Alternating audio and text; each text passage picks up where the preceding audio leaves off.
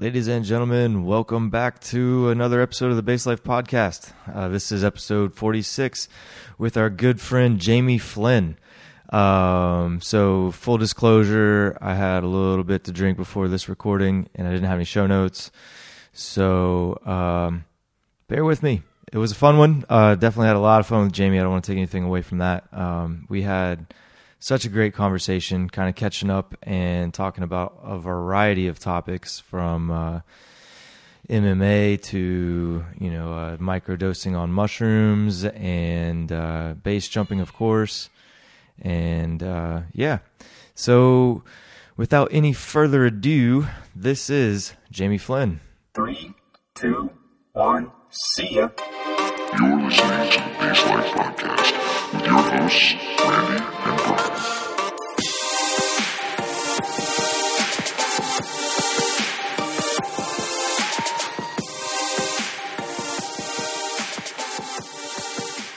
Jamie Flynn, Yeah, buddy. bro, welcome to the Base Life Podcast. Thanks for having us. Man, I we- tell you what, you've been trying to get me on this thing for honestly about two years. uh, since the beginning, I'd imagine. you know, like uh, I have a running list of, of people that you know that I want to talk to, and then there are always the people that are uh, objects of op- or uh, targets of opportunity. Like, you know, oh, I just happen to be in the same place as them, and like, yo, you, you got a minute? You got an hour? Uh, or whatever. Um, but but yeah, because we were we were talking about doing like a phone phone call kind of thing. oh yeah, and that would have sucked on audio, and it would have been pretty boring. Or, and I, not I don't I don't even do that. I don't even try. person. No, no. Like so, I gave up on the releasing every Thursday format, um, and I, I chose Thursday because well, I drive on the weekends. So if it's out by Thursday, they can download it, and then other people that are on the road, you know, they can listen kind of like how I listen to shit. But um, I gave up on the audio or the, the dial in stuff because the, the time difference generally is, is a pain and uh, it's not the same. I can't read your body language. I can't. um eh, there's just something that you lose when Yeah, someone yeah, dials yeah. in, and and the I the the the direction that I'm taking the podcast is more to be a. Um, I, I want people to get something out of it. Obviously, like the base jumpers in particular, um, non-jumpers that are around base. Maybe I, I'd like them to learn some stuff, but it's also a, a catalog of conversations with my friends. If that makes any sense. Yeah. Because I'm not going to live forever. You know? No, none of us So- are. Then we got a sell by date. I hope I hope all my friends outlive me, you know, and, Yeah, and then it's ju- then it's just a documentation that they can go back to and like, oh, that was a fun time we had, you know, because we've had, you know, plenty of fun times off air, but but this is the recorded version, you know. So the edited Um, version. it might, it- who knows? It might be edited, it might not. Like I, I'm, I mean, I'm sure there will be like a couple of splices, you know, here and there, but Yeah, you but know, the shit we um, done in real life we can't say on here. Mm, Yeah. Sometimes. There's some things that are just uh, not for public consumption. Yeah. Yeah. Anyways, welcome to the show. I'm, I'm Yeah, stoked to thanks, finally man. have you on this thing. Uh, Yeah, it was even an accident coming up here. right? Like, just because I was, I'm superstitious, right? So, two things happened in Brento recently, and that was like one, one the first day we had the, there was a fatality at Brento. It was really sad and pretty daunting. Um, the second day, someone had a cliff strike, and I was like, things come in threes, right? So I was like, no, I'm good. I'm, I'm going to Lauterbrunnen. So Lauterbrunnen wasn't even on my list to even come to, but I'm superstitious. So Yeah. I'm like on my way here. I'm like, let's go. Didn't tell anyone. Just came to Lauterbrunnen. Jeez, I can't remember the last time we hung out. For KO. Like, 15? 2016. Were you? I wasn't there in 16. I was there in 15. Okay, I went there in 15. Um, wow. Okay. It- so it's even longer than that. Um, Because I know I've seen you because we met in uh, Istanbul 2014 at the Pro Base uh, what were World Cup calling or for? something? World Cup Showdown or Yeah. something. something. the one where the weather was so bad and Weather wasn't great. We went go kart racing Yeah, one yeah. day. The winds, even the first day, the winds were nuking off Yeah. uh, off the uh, the bright side of the building. and there was some serious across. money on that comp. There was like Yeah. 10 10,000 euros. And I don't think anyone got paid out. no, no, no, no. That was the that was the year before. Oh, okay. Uh, so, because I remember going into it, a bunch of people didn't come because, like, I guess the payout didn't happen, or There's an awesome picture of Rami Yeah, uh, slipped on the exit and running down the face of the building. Yeah, and then does a flip because it had been raining and it was like a slip and slide on the exit. I'm not surprised. I mean, like, yeah. He, he, he like smashed it, like just did a front flip and was just like boom. Uh, our year was the year that Momo got hu- hung up on. He had the, the, Oh, the- yeah, yeah, he, yeah, he lost his balance or like kicked the corner as he went over, and then like got hung up about halfway down on the. That's uh, right. It was like a weather vane. On vane. the weather vane Yeah, yeah. and then like the, the guy was like getting him Yeah. out and he was hanging on and yeah. Yeah, because he he had an all black canopy with a red center cell, which was the same setup as one of my canopies, and uh, we're all looking over the edge trying to figure out who what the fuck happened, and uh, someone's like, "Oh, I think that's Randy. I see black with red," and I'm look over like, "Nope." I'm I'm I'm right here. I'm I'm good. like uh, it's not me, but but yeah. Luckily the they they used the window crew to. Uh, Did they even stop the jumping? I don't think they did. I I don't. I feel like I they feel like no. uh, I'd like to think they did, but I think that they carried on jumping. it wouldn't surprise me. I I know I had already put the rigs away for the day because it was super windy. That it was day. windy and I got thirsty and you know some things just don't go together. Yeah. shouldn't go together. um, yeah, that was a good time. We had uh, Brett because we had a little room like because I had never met you before, and now I was like, oh, we're gonna be roommates. Um, Oh, yeah, that's right. yeah, and uh, it, was, it was supposed to be you, me, and Brett, and then Brett found found other accommodations, and it was you, me, and um, we had a couple of people, but I, I can't remember who was there. some- My memory's so short. Right, yeah, it's I like don't I can like- see faces, eh, but I also don't want to drop names because some friends became really good friends in our bathroom. and I was like, oh, I'm just gonna try Well- and sleep through this. Well, you guys know who you are, and if you're listening, I we doubt it. still remember. But uh, I'm I'm intentionally forgetting your names. Maybe. Uh, that's some fun stuff though. But so so that I feel like that trip was one of your first trips back after you got smashed really bad in uh, was it Kamalia? Kamalia, yeah. So I got really messed up there. That was a silly mistake. I was getting overconfident, you know, and I think that's what really screws us over in this sport is that we get complacent. Um, and I don't know. I think because I was at Benidorm the week before, I think it was, and you know we did that competition. I came second at that thing, so landing on like a dime is like, oh, it's easy. Anyway, I went to Kamali and I don't know. I went up and I think Dukes Dukes couldn't jump because he was like hungover, and then they asked me to uh, jump on. I was like, yeah, absolutely. And I forgot my helmet. I, I remember forgetting my helmet, and I can't remember who who I was with on the jump. Got in the van and we're driving off, and I went, oh, it's just a skydive. It's fine. Yeah, but with a base rig.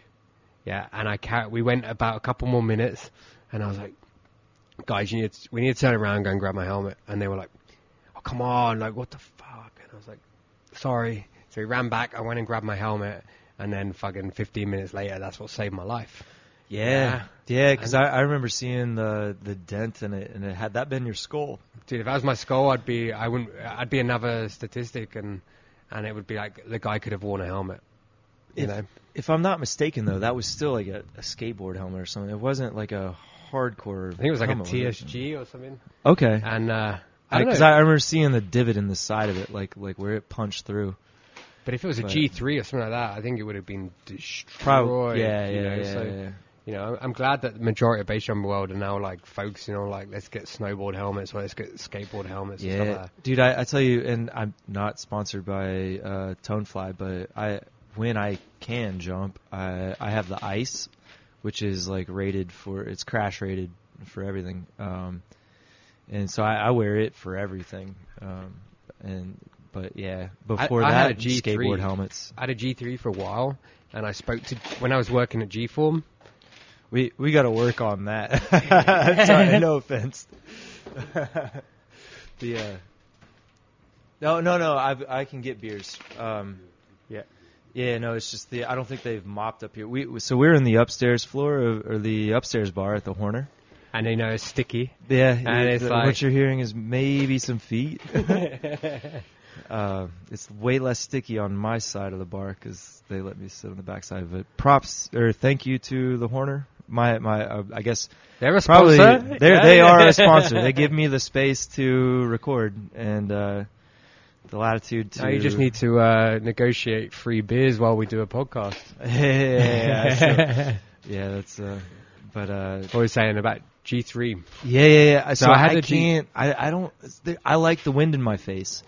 Me too now. Uh, uh, skydiving, even then, no. Like I don't, unless I plan to go really steep in a wingsuit, and then because I, I like to wear sunglasses when I skydive. I, I rarely wear proper sky gear. Um, if I go really steep, then like my eyes will start to like water. And that's when I'm like, okay, if we're this is the kind of flying we're gonna do, then I need to wear my G3. Otherwise, uh, yeah, I wear my ice and a pair of sunnies. Yeah. Um, Well, before I finished working with G-Form, you know, I made them get me so inside the G inside the G3, I got them to help me mold some G-Form inside the helmet. Yeah, so I had this like little custom helmet thing. G- I don't know if it would actually work.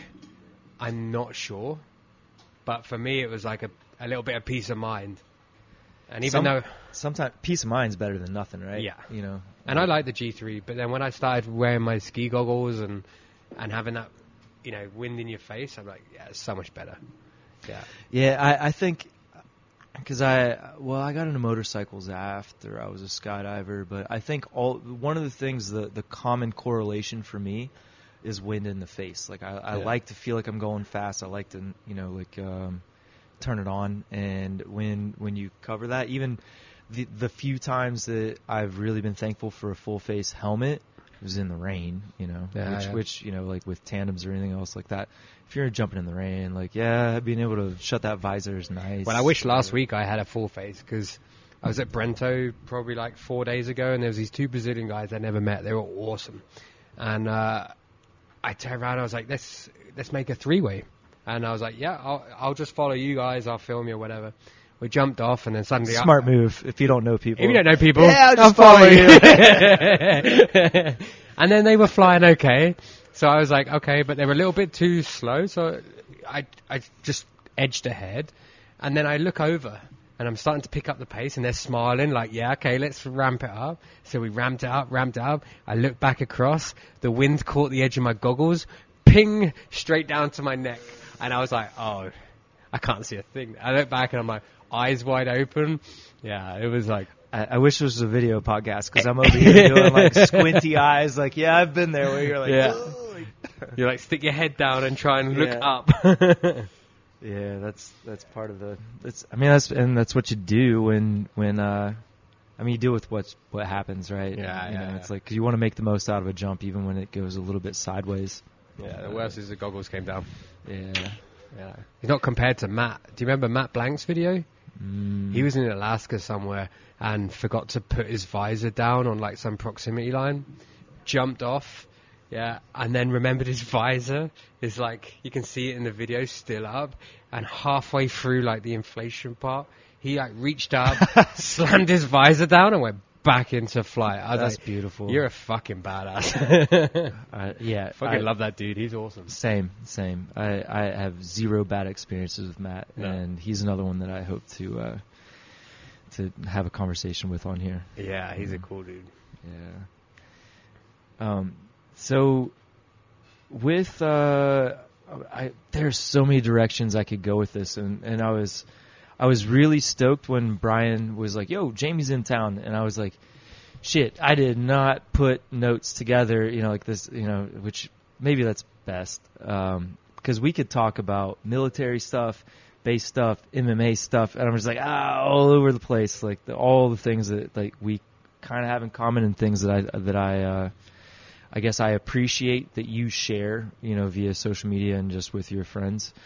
Um, but uh, with with base, I, I want to keep it with base for a minute before we before, we go wild. Before we go off, like uh, what uh, how did you find the Sky Sports? Oh, this obviously being I was a part of the parachute regiment, and then third third Paras, Yeah, we we're a bit crazy dudes. which And- which is, is actual an entire note. Not sorry, I interrupted. Um, but I was like, yeah, third pair. So I was like, well, that's a whole. But but I knew that's like most dudes find the jumping sports from the military. Yeah, from the military. When you're you're sat there doing six to eight hundred feet in military rounds like the C one thirty, I mean that's pretty much a big base jump out of a plane. And these rounds where you can't really steer them, you just like accept the landing you got given. That's pretty sick. And then, uh, yeah, I don't know. I saw a picture of Dukes on a friend's wall. Yeah, which is pretty fucking crazy actually, because I saw like this is how I saw the sport. I saw a picture of Dukes, yeah, in a big huge poster on my friend's wall. I was like, Did he have a "That's what I wanna mohawk? no, it was an old picture of him back in KO, and then all these years later, it's now we're friends, and I was like, that's pretty fucking mental. Yeah. like how it's come like full circle from me walking into my friend's room, being like, that that's pretty cool. What's that? And my friend explained to me what base jumping. I was like, that's what I want to do. Yeah, and then at that point we had no idea of how to do it. So we started bridge swinging. We had like ropes, and we started doing like swinging under bridges and stuff like that, and trying to like imitate what what a base jump would be like, and see if we had their balls to do it. And then we started researching it, and I, I think I sent. I was one of those losers who go on like a forum and then comment and be like, "Hey, I've done a bunch of bridge swinging, and I want to get into base jumping." Clearly, I got lit up straight away. Basejumper.com, like God ten years bless the ago.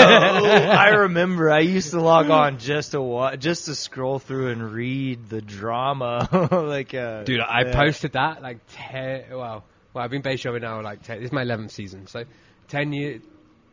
11 years ago, I posted this fucking post. Yeah, within a minute, I've got like, I don't know, 50 comments calling me an asshole. I was like, delete. And then I was like, okay, let's rethink this. and I went back and I went and like contacted Skydive Center. And that was that was early days, like baby social media, like like Yeah, nothing like- like, you can get blown up now for something. No, know, like I was, I was hazed bad. I was Yeah. like, holy, yeah, these guys are cunts.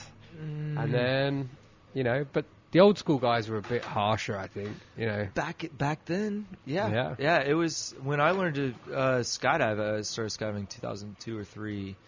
Like you didn't talk about base jumping. Like like base jumpers were like the fat old. Maybe they were riggers. Maybe they did some other stuff. But like you didn't talk about that at the drop zone. Like they like when it was when they wanted you to come around. It was almost like joining like a motorcycle club or something. It was like mm-hmm. when you were ready. If you showed enough interest and you were cool, like they would like bring you in. You know, it was it was a different time. You know, and base jumpers were not athletes back then either, by any stretch. You know, like my base jumping career started.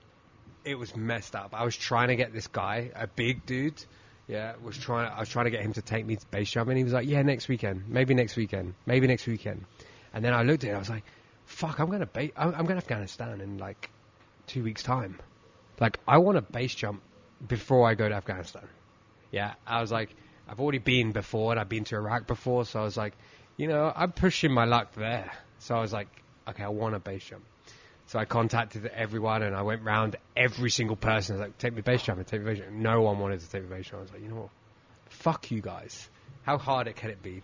Yeah, so like, there weren't courses or things. there, there were courses, but like, I didn't, I didn't have that- the time. I, was- I know the time frame. They weren't that like You know, accessible. it was they like- are. They were, but It was like weren't, get over to yeah. Tom's course, and like the mm. states didn't have money for that. I was about to deploy. I had like two weeks, so I bought a rig, and uh, I heard everyone in our skydive center talking about like this jump, and you had to go there, and you had to like free fall past the guy, like it was a power tower, and you had to pitch at like the second wire, yeah, so that you were under it when you opened and all this stuff. And I was like listening, listening. I was like, okay, taking notes. So I went down there, did my recce on it, my reconnaissance, and you know, I was in the army. Like I was in a unit where we did reconnaissance. I knew how to do it. You know, so it it wasn't. Sorry, I was pointing at you. Liz. Yeah, half, half of my base, like uh, you know, scouting shit is just stuff I applied from the. and the some base military. jumper telling me how to Yeah, do yeah. reconnaissance. I'm like, I, I, I, I, fully know how to do it, buddy. Like, I, I get paid for this shit, you know. Different kind of recon, different kind, but still. So I ended up like going up on this jump, and I was like, "Fuck it!" Stood up there honestly for an hour.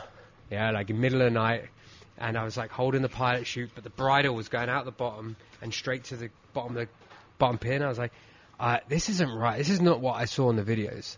Yeah, and I was like, well, what about if I just pick it up and tuck it in? Now it's out the way. It makes sense. Yeah, I, I had no idea that's how you're meant to do it. Anyway, I like ran off, gave my two second delay. I did loads of crew, so actually like jumping sub terminal wasn't, you know, it wasn't. Well, and, and and canopy skills are probably one of the most important things you can bring to base. And if you do crew, then you probably if you're not if you do crew and you're not dead, you probably do some all right canopy skills. Yeah, so the Yeah. canopy open. I remember that giving a two second delay, pitching, opening, and going, oh, is this it? This is base jumping? Wow. and I flew, I flew in, I landed in the land area, and I was like, oh, okay, so I got my rig up, I walked back, I was like, I want to do it again. So I went to the park, you know, this is an illegal jump. We're meant to like stash our gear, get in the car, drive off. And you're like, yeah, one more. I was like, hey, one more. So I also didn't really know how to pack. I mean, I knew how to pack, but it took me like, you know, an average student like an hour and a half to pack. So I put my headlights on on my car, put my tarp out, packed. Yeah, and went back up, did another jump, went back to the drop zone the next day. Yeah, and I told, uh, I'm going to name drop him. I, I told, That's fine, no, I told Alistair McCartney. I probably. uh, great, great book. If if you want to read, uh, what's the name of his book? Uh, I don't know. Quick plug. Uh, something about something about insanity. Look it up. I, I look at. Uh, I'm already on airplane mode. Um. Uh. Oh, Shit. No, no. It, it it deserves the plug. Yeah, it but please continue with your your story, and I'll, I'll pull it up. So I told Alistair, I was like, yeah, yeah, I did this, and he was like, you're an idiot. Yeah, you're gonna die doing this. Like, you, you you're not sensible. And I was like, oh, that was pretty harsh. And then I was like, well, whatever. it's, a harsh sport. yeah. And I was so naive at that point. And I ended up like going to Afghanistan and then coming back. And uh, and I wanted to get into base jumping, but I was like, how do I, how, how do I get into the sport safely now? But I've already like done a, a handful of jumps and uh, wasn't really sure what what avenue to go down. So I carried on jumping with a guy who'd done a course who was in my regiment. And he he basically regurgitated everything that he got taught to me. So we did like 30 or 30, 35 jumps together. And he literally, this guy had just come off a course, was just regurgitating. I was like, it is the blind leading the blind. Yep, I was there. Yeah. And eventually I went to Canada. I went to Toronto and a guy called Brad Vale. Yeah, and I taught, I was teaching him crew. He asked me to come over to teach him crew. I taught him crew and then one day at the end of the course I told him I was a base jumper. And he was like, "Well, why didn't you say that? I've been base jumping like 8 years or whatever time it was at that point." And I, he asked me what my experience was, so I told him and he was like, "Dude, if you had told me that at the beginning of the week, I probably wouldn't have done your crew course. You're an idiot." yeah. And I was like, oh, thanks, buddy. He's like, but now you're here. I want you to extend your holiday an extra week, um, and I will teach you. I will be your mentor in base jumping. And he, That, ba- that's a bold. That's a big deal when someone says, "I will." I don't use the M word lightly. Yeah. you know that's that's a big deal. and the rules were he went and he went in and borrowed a bunch of. I had one base rig at the time, and he had a handful. And he went around the local jumpers in Toronto and borrowed rigs for us. So we had a few rigs per night, and we went out and he taught. We did three or four jumps a night, and then during the daytime, I had to pack every rig of his and mine, and then he would go to work. And at the end, by the end of the day, I would have finished packing the rigs, and then, you know, we'd go out and charge all night again. So that was literally how I started my base jumping career. And he, he honestly, he hands down, yeah, is the reason I'm probably still alive and wasn't Because a of crazed, Alistair. lu- crazed lunatic. That's fucking awesome. Yeah. So wh- while you were telling that story, I was listening, uh, but uh, the book I was referring to is Alistair McCartney's Perfect Madness: Escaping the Confines of Conformity, Making Impossible Possible, and Redefining the Road to Success in Your Life. Uh, so he wrote that a few years ago, and uh, I read it. I, I don't. I, yeah, I read it, and I, I, I printed out the the calendar and and I, I put in some things, and there are still things that was like 2014. I forget when I read it, but I read it after it first came out because I I was I'm a, I'm a hungry little base jumper sometimes, especially if someone takes you know, publishes a book. But uh, yeah, I followed it, and I still there's still a few habits that I do from that book, but and not not to derail it, but Alistair he he he uh he did the wingsuit jump, the, the first planned uh, wingsuit landing without um, without using a No, parachute. no, that's Gary Connery. Oh, sorry, sorry. I'm, I'm, I'm just forgetting. I'm just getting mixing all you Brits up together. Sorry, sorry. Uh, my bad. Um, Alistair was the Poppy appeal.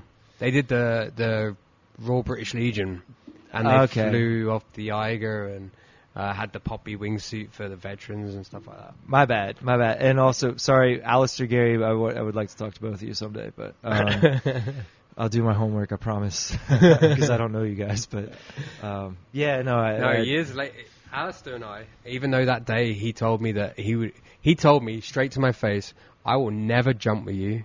We will, you know, we, I don't want anything to do with you and your base jumping career. But all these years later, we're really good friends, and we've jumped together, and we've been on trips together.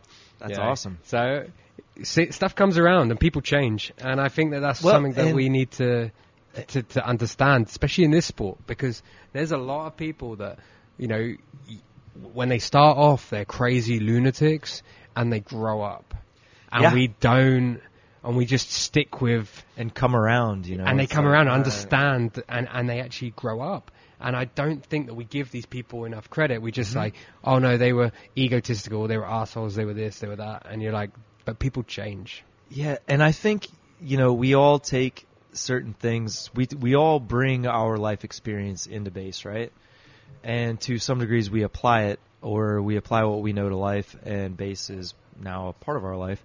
Uh, so yeah, like I, I see people. I've seen it over the years where people are like, oh, you know, we're like.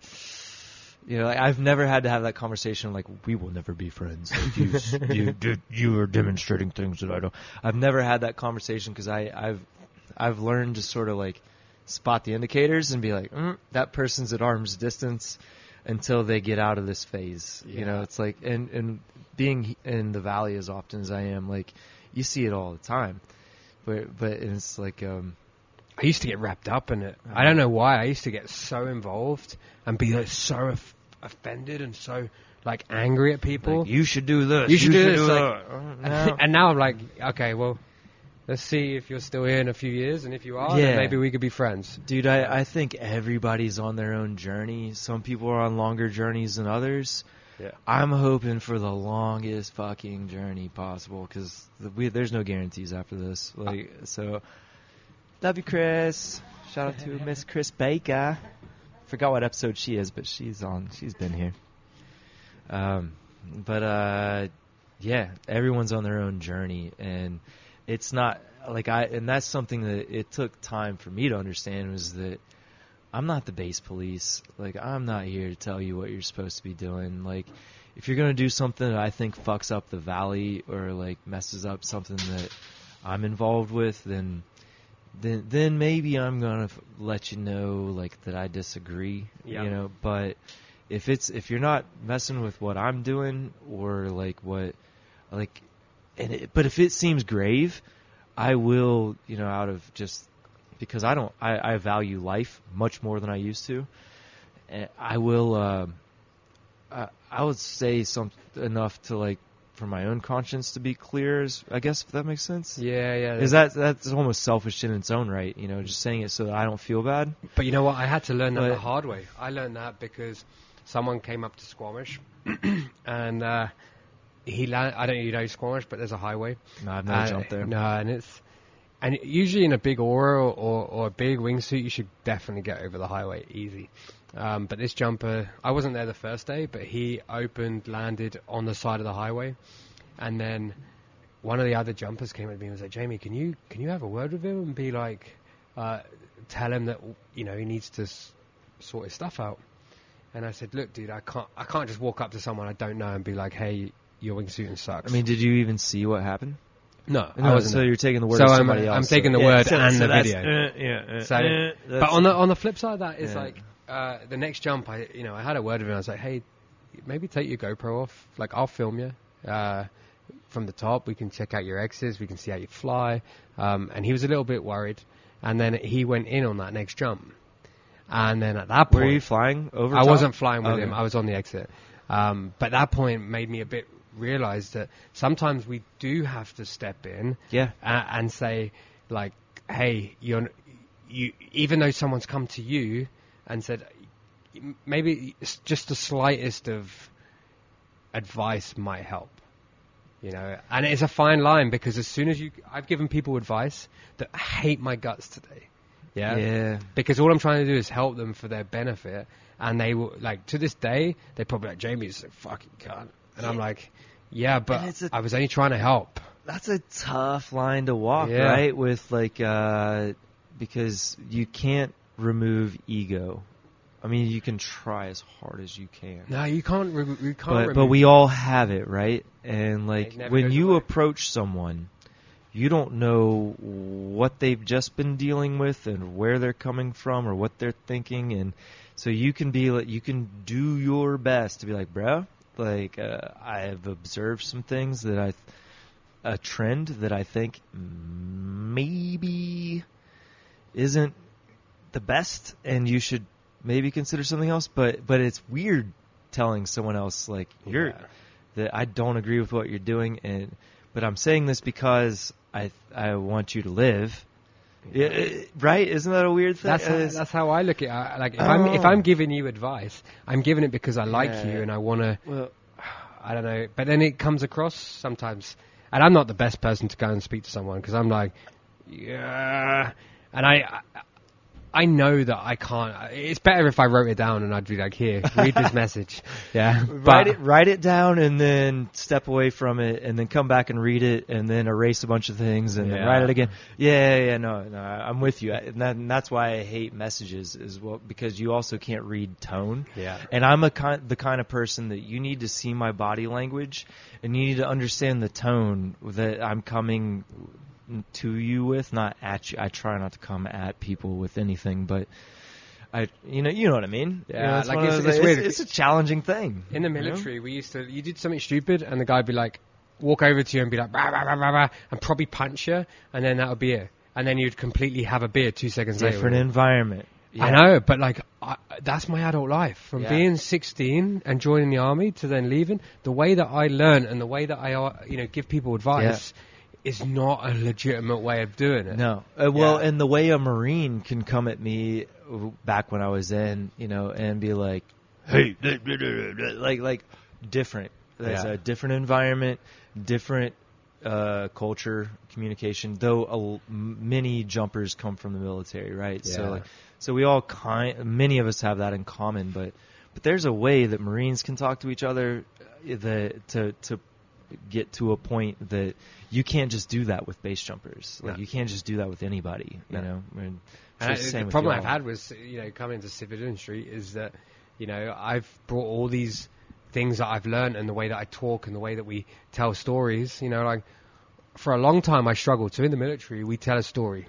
You tell a story about something, and then when you've finished, I will tell something about a very similar situation, and then that actually bonds us closer as friends because, you know, I've now had a similar experience. And then you look over and Buddy over there is now telling a story about his thing. But civilians don't see that as a bonding situation. They're seeing Mm-hmm. you're trying to top my story. No, And you're we're, like, we're no, just trying to relate. I'm just trying right? to relate. We're trying to relate. you know? Yeah. And people get all butthurt about it, and you're like, what? And I spent a long time in my life being like, what the fuck is wrong with these people? like, I was just trying to bond with them, and now they've like gob it off. Like, fuck them. Sorry, your stories are better than theirs. Sorry. And uh, you know, all I'm trying to do is try to be Mm-hmm. be friends. But the way that we are friends in the military is way different to how people communicate in real life, and that's been one of the struggles. My, I, I think I've now, I still walk that fine line and sometimes cross it, uh, but I'm starting to really understand like how I can tell a story, and sometimes you just don't tell that story. yeah. No, I. I and the, and actually, podcasting has uh, taught me a lot about that. um, because I, I have to re-listen to these things, right? And then I'm like, oh, I just talked over him, or things like that. But uh, when I'm not recording and I'm having a conversation with somebody, like, and sometimes I'm almost practicing in my head, and I find myself almost like one-upping. I don't mean to, but because I'm trying to relate. But I'm like, oh, I have something like that, but somebody almost died, you know. Or how many years did you? How yeah. many years did you in the military? Uh, all in all, uh, probably eight or nine. Like it, it's, I've got broken time and, and all sorts So of that's bullshit. eight or nine years of yeah. y- your younger adulthood when you start learning But to be an adult. I mean, shit. It's like I still kind. I'm a, I'm still around it. If that makes sense. Yeah, yeah. Uh, but um, I so mean, yeah, I'm it's still I'm still with it with that right, close protection yeah. contract and stuff. You know, like, but but but yeah, yeah. So it's one of those things where it's like, uh, yeah, you. I, I'm with you. Where you, it comes off like you're one upping someone, but you're really just trying to relate. yeah, we And- just we us military guys are just a little bit different. Yeah, Mhm. like us or hate us, like we don't really care. Yeah. But we are trying to like Yeah, when I spent a lot of time like uh like sort of almost like trying to bury that and then I realized that like I don't have to bury it. I have to like accept it and then like heal. I th- I think maybe heal is the wrong Grow. term. Grow. Yeah, maybe grow, is better. Yeah, where it's just like uh it it was what it was and I did what I did and I I you know, it's like um I I just like base, I trained myself to be prepared, you know, I, and others trained me to be prepared for the things I saw, you know, in in uniform. Just like base, uh, thankfully, people trained me and took me under their wing and prepared me, and still here, you know, like like I've got, you know, easily I would say three like incidents that I could have not walked away from, you know, but um yeah, you know, so it's it's similar like the the things that we learned in our our military careers that that apply to our base, but you just I apply all like a lot of my base jump is applied from what I learned in the military. Be it like the way that we do our gear check, you know, head to toe and toe to head. I'm good to go. God, I wish this was like a video recording because I'm just over here like nodding, Yeah. like yep, yep, yep, yep, hundred percent. And uh, and I, I, I continue that. I do exactly the same. Maybe be it chin Right. strap. like, We all know how to do gear check, but you go back up and you do a second run of it. Chest straps, leg straps. Yeah. Like, that's s- number one. Yeah, and it was just like you d- you do all this stuff, and then even stuff like, you know, keep it simple, stupid. You know, I I hi- I I believe that our sport is very simple. You know, like it's an easy sport on paper. Yeah, Yeah. hundred percent. On paper, every our sport isn't very complicated. You know, in real life, it takes a lot more. You know, but it's still, you know, like But when you introduce variables that are not on paper, like like the, yeah, yeah, And that's- a little weird. But the thing is, in the military, especially like in higher regiments who are like Marines or the Paras or whoever, you know, like we get taught, you know, like the plan will only last until the first contact with the enemy. Meaning that as soon as you step off that edge of that cliff, the whole plan you've got on could just go completely to shit. Then you rely on SOPs, and, And then you need to right? work on your training, yeah, and you need to go through what you know. So just charging after jump numbers, sure, you'll get experience and you'll be like, oh, I've got all these jump numbers. But if you use every single jump as like a training jump, you know, you it's got to be fun, it's got to be entertaining. It's like it can't be just training.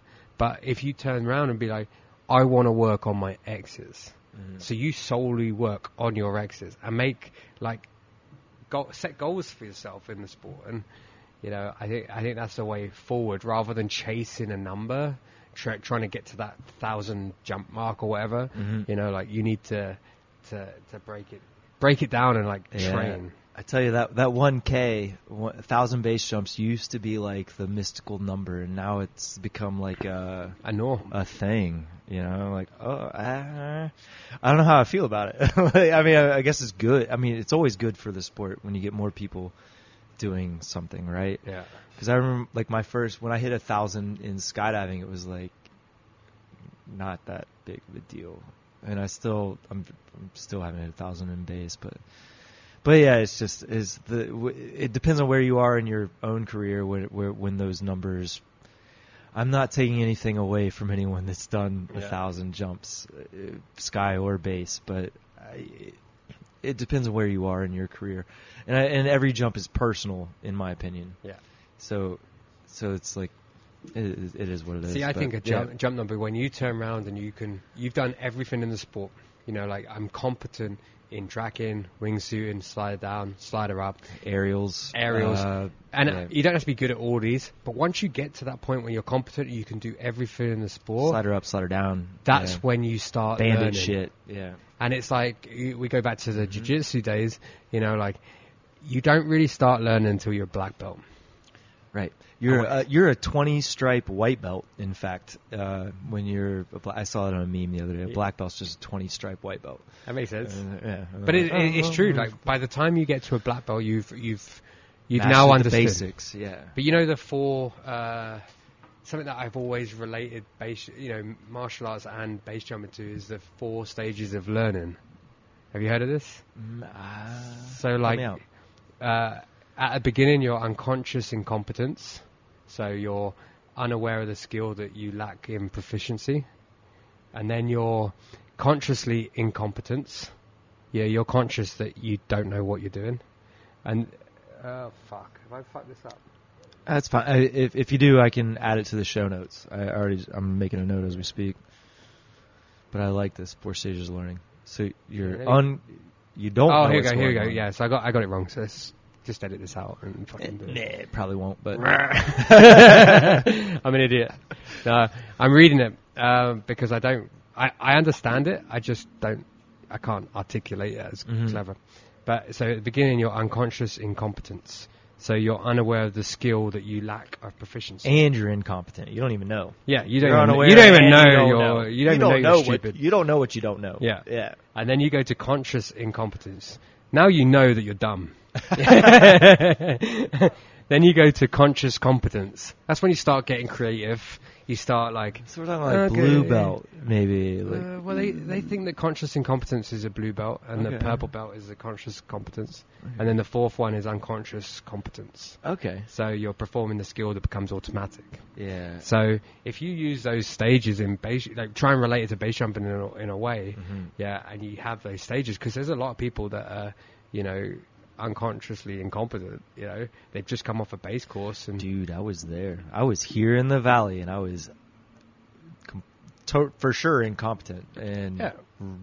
we've all been there. We've Yeah, all been yeah, there. We, we're doing shit that we had no idea Uh-uh. what could do. Like the the idea that I went up and did a base jump by myself at night time at two in the morning, uh, completely showed that I was unconsciously incompetent. I was an idiot. Yeah. Well, when when we met uh, in Istanbul, that was my first daytime building legal. I, I had never. I, mean, I had plenty of buildings, but I had never jumped off of one in the daytime. Certainly didn't have permission. So, like standing up there and like you know seeing traffic, seeing power lines. Oh, sorry, uh, seeing like. Uh, everything going on, I was like, shit. like, like there's a like I prefer jumping at night where I can't see all the you know like there, but it's it goes right into that. It's like where I, I would rather not know, but yeah. But even then, that, like that was when we met was probably my most dangerous period of base jumping, where I was I was I had regular access to the valley. I you know I was jumping all the time. Like just I did not have the proper. Not that I I don't even know what proper introduction is. You know what I mean? Like do, I. we, do we really know what it takes proper introduction? 'Cause- I think everybody's different. Like I, I think I, but I think with all the FJCs that are out there, like any knowledge is better than no knowledge, right? yeah, but I'm not shitting on anyone. But like, what does it take to be a base instructor? Uh, I mean, It- what? It, it, it takes you enough to mm, convince a student to pay you to teach Yeah, course. well, and, Now- I- and that's just like the the the uh, ads for this bullshit. Like, I've never taken money for base like to teach. Like, I, I there are five or six people out there that can say I introduced them to base. Uh, one of them is no longer with us, and what he did, uh, I did not teach him to do that, that killed him. I fucking what was my best friend. I Yeah. still fucking miss like every day. That one hurts, but I did what what he did. I, I, wasn't. I, I didn't teach him to do any of that shit. Like, uh, but maybe I don't know. That one's one I'm always gonna think about. But yeah, I'm with you. Like, we don't. Uh, what what is the standard? We don't have. we, we a don't standard. have a standard, and I, I would really like there to be one. hmm No, don't get me wrong. I, I teach one or two students every single year because when I first started uh, jumping, when I first started jumping, I, I literally had, I was an idiot. I taught, I tried to teach myself how to do this, and I was extremely lucky. Yeah, that I had a lot of crew background that saved my life. Yeah, I was very lucky that this Canadian dude Brad helped me out. Yeah, he didn't have to help me out. Yeah, and I was just really excited, you know, that I think that I now need to give back to the, the community and help these uh, people who want to get into a sport. Now, over the years, I've changed my, my stance. I've changed the way that I do things, and you know, I'm not that person I was when I first started jumping. So if I can pass on the information that I've learned over the years, yeah, I would like to do that every year possible. You know, and and, now that's what I try and do. I teach one or two people how to jump and I enjoy it. And I think that that's. But it would be good if we had a standard. But that goes against completely everything that we believe in. as One base hundred jumpers. percent. Yeah, yeah. That's, we we need a standard, and I remember the days when it was like, oh, I'm gonna skydive or base jump because like fuck ba- fuck skydiving. You know, it's like oh all the rules. You know, like that, but that's well, maybe that's not just a North American thing. I think of it as an American thing because we have so many rules, and you know we can't now we can't jump the national parks. So I always think that like, uh, the rules, fuck 'em, you know, like uh, that kind of thing. But see, I- I, don't want there to be rules and strict thing, but I don't either. But But there, there's a point when we need to like sort our shit out. I want our sport to be respected and like be uh, not not just regarded. Um, everyone's like, "Oh, you're a base jumper? That's so cool," you know, right? Fuck that. Like, I want people to like be able to get, go to the base jumping store and like buy a rig and go to an instructor and be like, "Teach me how to base jump." Yeah. You know, like I want like uh, like you can do for skiing or uh, Yeah. surfing or any of that stuff. Like I want like I want our sport to be on that level. And like a hundred years ago, skiing and surfing were pretty wild things to do, and now they're like pretty standard activities that people get hurt doing all the time. But it's totally acceptable. Oh, I was skiing or oh, whatever. You know, um, like I But think I think our sport will get to that someday. I hope. This is where I like it, you know, like where where Dukes is taking his learn to base jump stuff. You know, like he's he's got some rules set up. Yeah. And I only learned today that they have a pass and fail. I didn't know that until today. Yeah. And he was like, "We don't just give a free, you know, here's a ticket. You're now a base jumper." And I was Mhm. like, "Oh yeah, we actually have a pass and fail." And I was like, "That's exactly what we need." And if I'm not mistaken, those that don't pass, they can still come back, you know, and and They can and still jump, do do their things, or, or like maybe go do some remedial, and then come back for another course. I'm I'm Yeah, pretty yeah, sure yeah, there's a clause in that with them. And Mo- uh, most of the schools are like, once you're a student, you're with us. You're always a student. Yeah. So I'm pretty sure that's. and then he, I, I don't he- mean to speak on behalf of Learn to Base Jump. But they also have a two-year rule on wingsuits. Yep. That's And sick. first Yeah. season, don't go down to Stechelberg. That's that's a Oh, that's yeah. a serious one. Yeah, you can't. If you go to Stechelberg your first season, like and then you're out. Um, I think But, they, uh, they, these sort of little rules are, you know, is something that we, we need, you know, because we need to learn from the mistakes that people Yeah. have done before. So you know my plan because so I came from the um, mentor program, but my mentor program was more like, okay, I'm going here. Who, which one of my friends knows somebody over here? Because I'm going to go jump that, and they would take care of me. The first one was Twin. Then the Hawaii uh, crew took care of me in Hawaii until I had had my shit together and uh, jumping off buildings, and then I go somewhere else, and uh, you know they they they always someone was always looking out to me until I had a collection of objects that I could that that I could apply certain techniques to, right? Hmm. So I know there are holes in my game because I learned to jump objects until I could apply those concepts to objects I had never jumped before.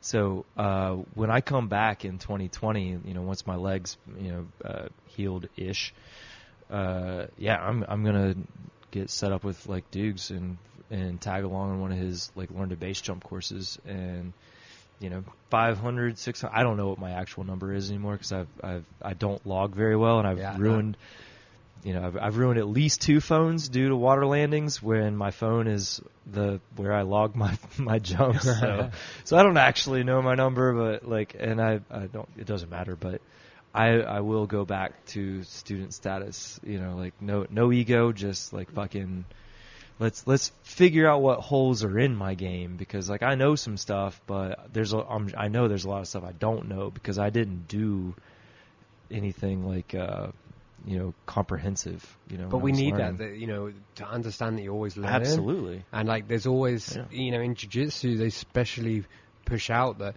you need to have that white belt mentality Mhm. all the time. And I find that like base jumpers, we all go through these stages, you know, where we know what we we, we think we know everything, and then suddenly we're like, oh shit, we don't, we don't we don't know that much, and now you're experienced. And I tell you what, I learned some stuff off the beginner base jumping. They come on, they're like asking me for advice, and I'm like, well, what do you think? And they're like, what? And I'm like, well, uh, you have an opinion as well, right? What do you think about this weather? And then they give you an explanation. You're like, holy crap, that's really good. That's in a way that I didn't ever articulate it. Yeah. And then I would learn from that, you know, or they tell you something that you're like, you knew already, but you needed reminding because we, Mhm. we're humans and our brains are mush and, you know, the base community know how to mush our brains out pretty well. so, you know, it, it's good to be reminded of some of the stuff that you might forget or you know, but needs to be just dragged out of what, you know, Yeah. does that make sense? that and I think you can you can never be I don't know. It's always good to like hear different perspectives. Like I don't I don't want to be like closed off from like other potential new ideas if that makes sense. You know, just because this is the way that I was taught. yeah. Yeah, oh, and that's my least for I like, hate that in the base in the base world, whatever the argument is or the discussion is, especially if it gets a little bit like above casual and then it's like a little bit heated. and If the rebuttal is, well, my mentor, then insert whatever the doesn't matter. Then I'm like, mm, done. We're this this conversation's over Yeah. because you can't you can't tell me you inherited that thought. You inherited that, and you can't prove it with science or any sort of like experience that you've done yourself. You're just taking it from whoever your mentor is, who might be a great base jumper. I don't know. May have sometimes I do, but I don't. I don't care. Like if you haven't tested that theory or or like been through that experience yourself, done. I am done talking about Yeah. this because like that. Well, well, my mentor. Well, well, well fuck off. Well, Like, you, got, you can I'm ask at, my, like- stu- my students, I tell them, Mhm. you know, like, I'm going to teach you what I know. Now, if you go away and you, because I can't teach you like 27 different ways of doing something. So I'm going to teach you what works for me. And then when you go away and you find something else and you're like, wow, that's completely different to what I got taught. So I'm now saying, okay, to, so all my students, I say, if you go and learn something, give me a call. Any time of the day or night, give me a call and be like, this is what I've just been taught. And I'm like, okay. And I could be like, wow, that's a really good, good idea. That's actually, that's actually better than the way that I do it. Or I'd be like, I've actually tried that in the past. Yeah, here's the pros, here's the cons. here's why you don't want to do that, or Yeah. here's why maybe eh, it might work. It might work. the situation. uh, yeah, You know, and- yeah. That I like that. And I try and tell all my students like, don't don't be shy. And any of my friends actually, or anyone listening to this, if you like, if you're not sure of something, just send me a message. Like, I'll I'll give you my opinion. Well, it doesn't mean shit, but you know, like, it's you you should collate the you know all the ideas that you have, get opinions from everyone, and and work out what makes sense because our sport is so loose. It, yeah, yeah. It's, It's it is still loose. Yeah, it's still not like a because stepping off a cliff. Yeah, please, please. Sorry, do whatever you need to do. It's, it's, it's your bar first. yeah, yeah, well. uh, I, I'm so I'm keeping tabs on what we have. no drank, worries, no worries. I didn't want to pop into a video or something. That's Uh, no, no videos. Don't worry about the video, trust. Cheers. So, do you have a full time? Like, are are you running uh, base courses, or is it like uh, you know on a case by case kind of It's thing? case by case. I want. Okay. Uh, I need to like the student. I don't. that's that's fair. Eh, you know, like I don't want it. That's To, I don't want to turn this into a job. There's plenty Mhm. of courses out there that turn it into a job and and, and can do it. But Yeah. I also want to give back to the sport that I Mhm. love so much and I'm so passionate about. Yeah, that actually doing teaching one or two people a year and mentoring them through that year and beyond. Mhm. Yeah, is something that I would. You know, if I feel good about giving back because I've I've also taken a, a lot from the sport. You know, I've I've earned my money. I've earned my money through the sport. I've been sponsored through the sport. I've, you know, for a long time, I've made videos and whatever. You know, so if you take something, you should give it back. Is my belief. You know, so given the knowledge that I know, I I want to pass on. But then I also need to know the student. I, so I I get them to come and meet me. Uh, I want to find out how they learn because the way that I teach is very is it's my way and it's the military way. And if you can't learn that way, then there's absolutely no point in coming on my course. You know, I'm not a teacher. You know, there's so many good teachers out there. I'm just not one of those. So if you can learn the way that I'm going to teach, then perfect, we can do it. If you, if I like you and we can actually like have a beer and get on and chat shit, you know, like then perfect. Right. Yeah. And if I then see see something in you that has a bit more of a drive, than I just want to give this a go and then stop base jumping. Like, nah, I want to see Yeah. you come into the sport, and a lot of my students have. Like, I think four or five of my students have come in the sport, done their shit, and left. And for me, that's a success. You know, like I'm stoked on that. Um, yeah, like I I joke that Bam Bam was my last student like ever. Um, Dave Bramlett. Uh, I'm I'm not sure that's true, but I won't. It will be something like that where it's like because everyone before Bam Bam, they were already my friends. They were already close to me, and it was like, oh, this is what you want to do, and you're serious. I, I can see this. So okay, but the unfortunate thing for a lot of those people is that I was a baby myself at the time, you know, and then like when Bam came along, it was like I was in that dangerous. I was in the danger zone, man. I was that was the 2014 era when I was like, yeah, I was I was learning some like like static line shit. Um, and uh, yeah, I was just learning all sorts of stuff that like uh, you know I was relatively new to the valley, and then uh, but I was here, and he was in Stuttgart, and it was like, well, I knew he was gonna do it one way or another, and it was better under my tutelage than fucking no tutelage. But um, yeah, like I don't, I'm not sure. Down the road, I'm not saying I'll never teach again. I'm also saying, uh, for sure never run a school because I'm not financially motivated, um, especially within the, s- within base. But it, it'd have to be like right place, right time, right person. If Yeah. that makes sense. And you know, like for me, I charge what it covers. You know, my my costs. You know, of when I'm flying. I'm coming from West Coast Canada.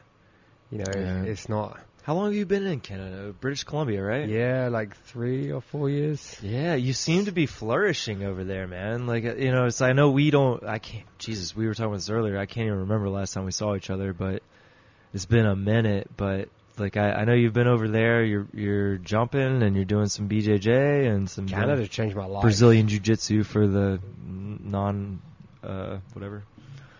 Yeah, no, Canada changed my mind, changed my life, and that was so good because I did a, a, road trip across the states, and it, like 2015 or 16, and I got to LA and missed my flight, you know, and had a good time that night, and I was like, "Fuck, what am I gonna do?"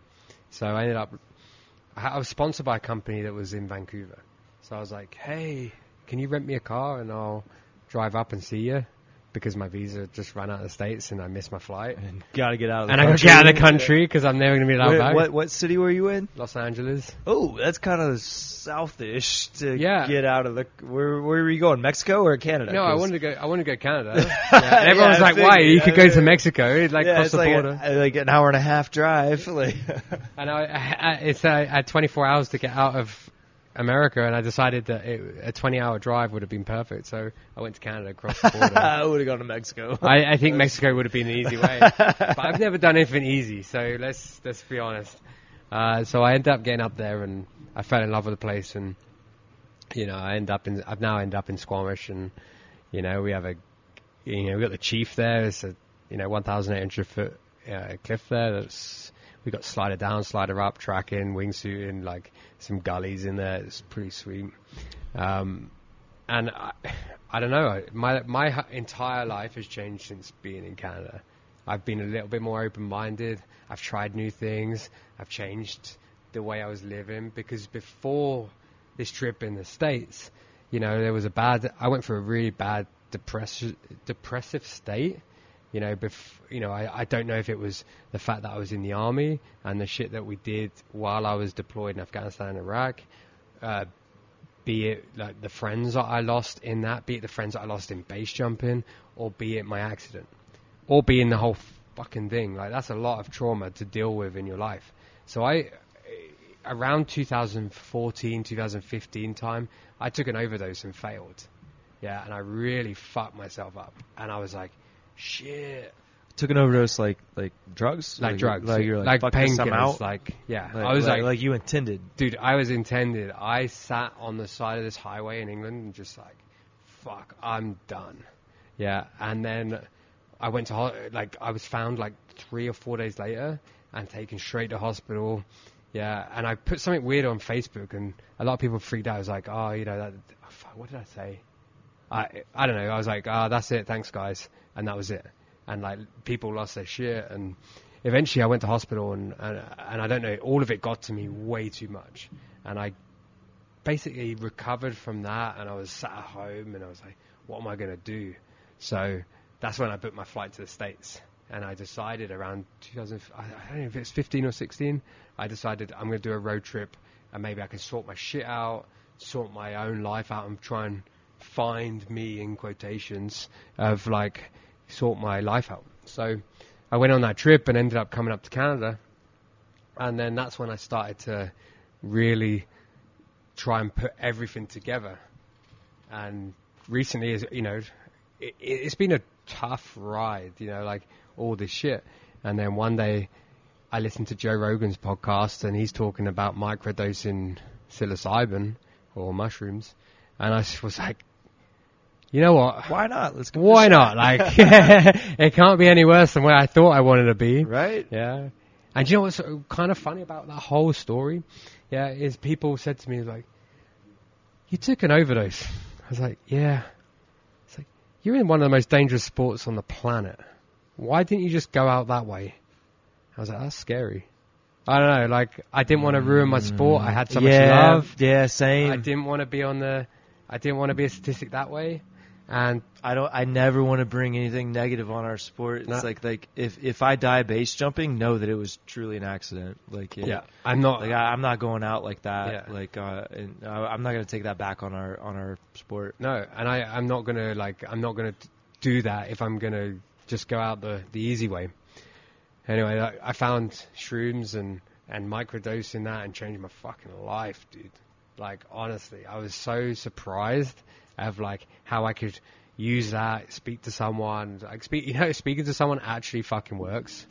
Like something that no one, you know, like Oh, just talk to just somebody. talk to someone, no, bro. no, no, really, You're like, that "Oh, it actually, is a works." thing. So if there's anyone listening that needs to talk to someone, and there's a lot of base jumpers out there that do need to talk to someone because there's a lot of shit that goes down. Uh, talk to someone because it actually fucking works. And uh, talking to someone, microdosing, yeah, with the odd big dose helps. But uh, actually, like completely do it. And then living in Canada, where my life's a little bit more simpler. You know, I, I live in a tiny town, and Yeah. I get to base jump whenever I want. I get to kayak. I get, you know, found martial arts as well. Like martial arts fucking changed my life too. Yeah. All this shit happened in like such a small space of time. Yeah. And uh, fuck, my life's changed in Canada. I feel like I was watching that from the periphery, you know, like via you know the Instagram and Facebook and shit, because like we we don't get to see each other that often. You know, we we trade a message here and there, you know, depending, but Yeah, but but when we when you meet somebody and you have that connection, you know, it's like that for me that doesn't go away. Even even if I don't see you for three, four, five years, I still remember that time that we had that was so much fun, you know, and and that's that's where we were and that's where we are, you know, for me, like it, so to speak. If uh, if I until the next time I see you, if that makes sense. Yeah, like know? I always leave a friendship. Uh, Yeah. As in, like the the same way I left chatting to you that time is the way that I'm gonna walk in and see you next time. Mhm. And uh, I just can't. You know, it took me so long to deal with all this crap. Yeah, that it was like I used I used Facebook and social media. Like I was, obviously I was being paid to to go and base jump and fucking put amazing content up there, so I couldn't spill my fucking heart out and be like, oh yeah, I'm struggling with life. Like no one wants to hear that shit. Mhm. Yeah, and then I was like, so basically I was always posting awesome stuff, and I used it as a as a smoke screen. And then some people could say to me, "Oh, you're just an egotistical cunt," and you're like, actually, I use that egotistical cunt to block you away from what's actually what's going on behind the scenes. And I see that a lot now. Man, that's scary. Yeah. Like, like it's scary and it's it's um, it's beautiful that you ha- you can articulate that, but it's scary considering like how much we see on Facebook and stuff, and it's how much we believe. Like that's a highlight. That's a highlight reel. That's not who we are. Yeah, And recently, I've changed my social media. You know, I've, you know, I yeah, I'm still sponsored. I'm still doing base jumping. I'm still showing the good things in life. But I'm also now trying to trying to show the the real who I am.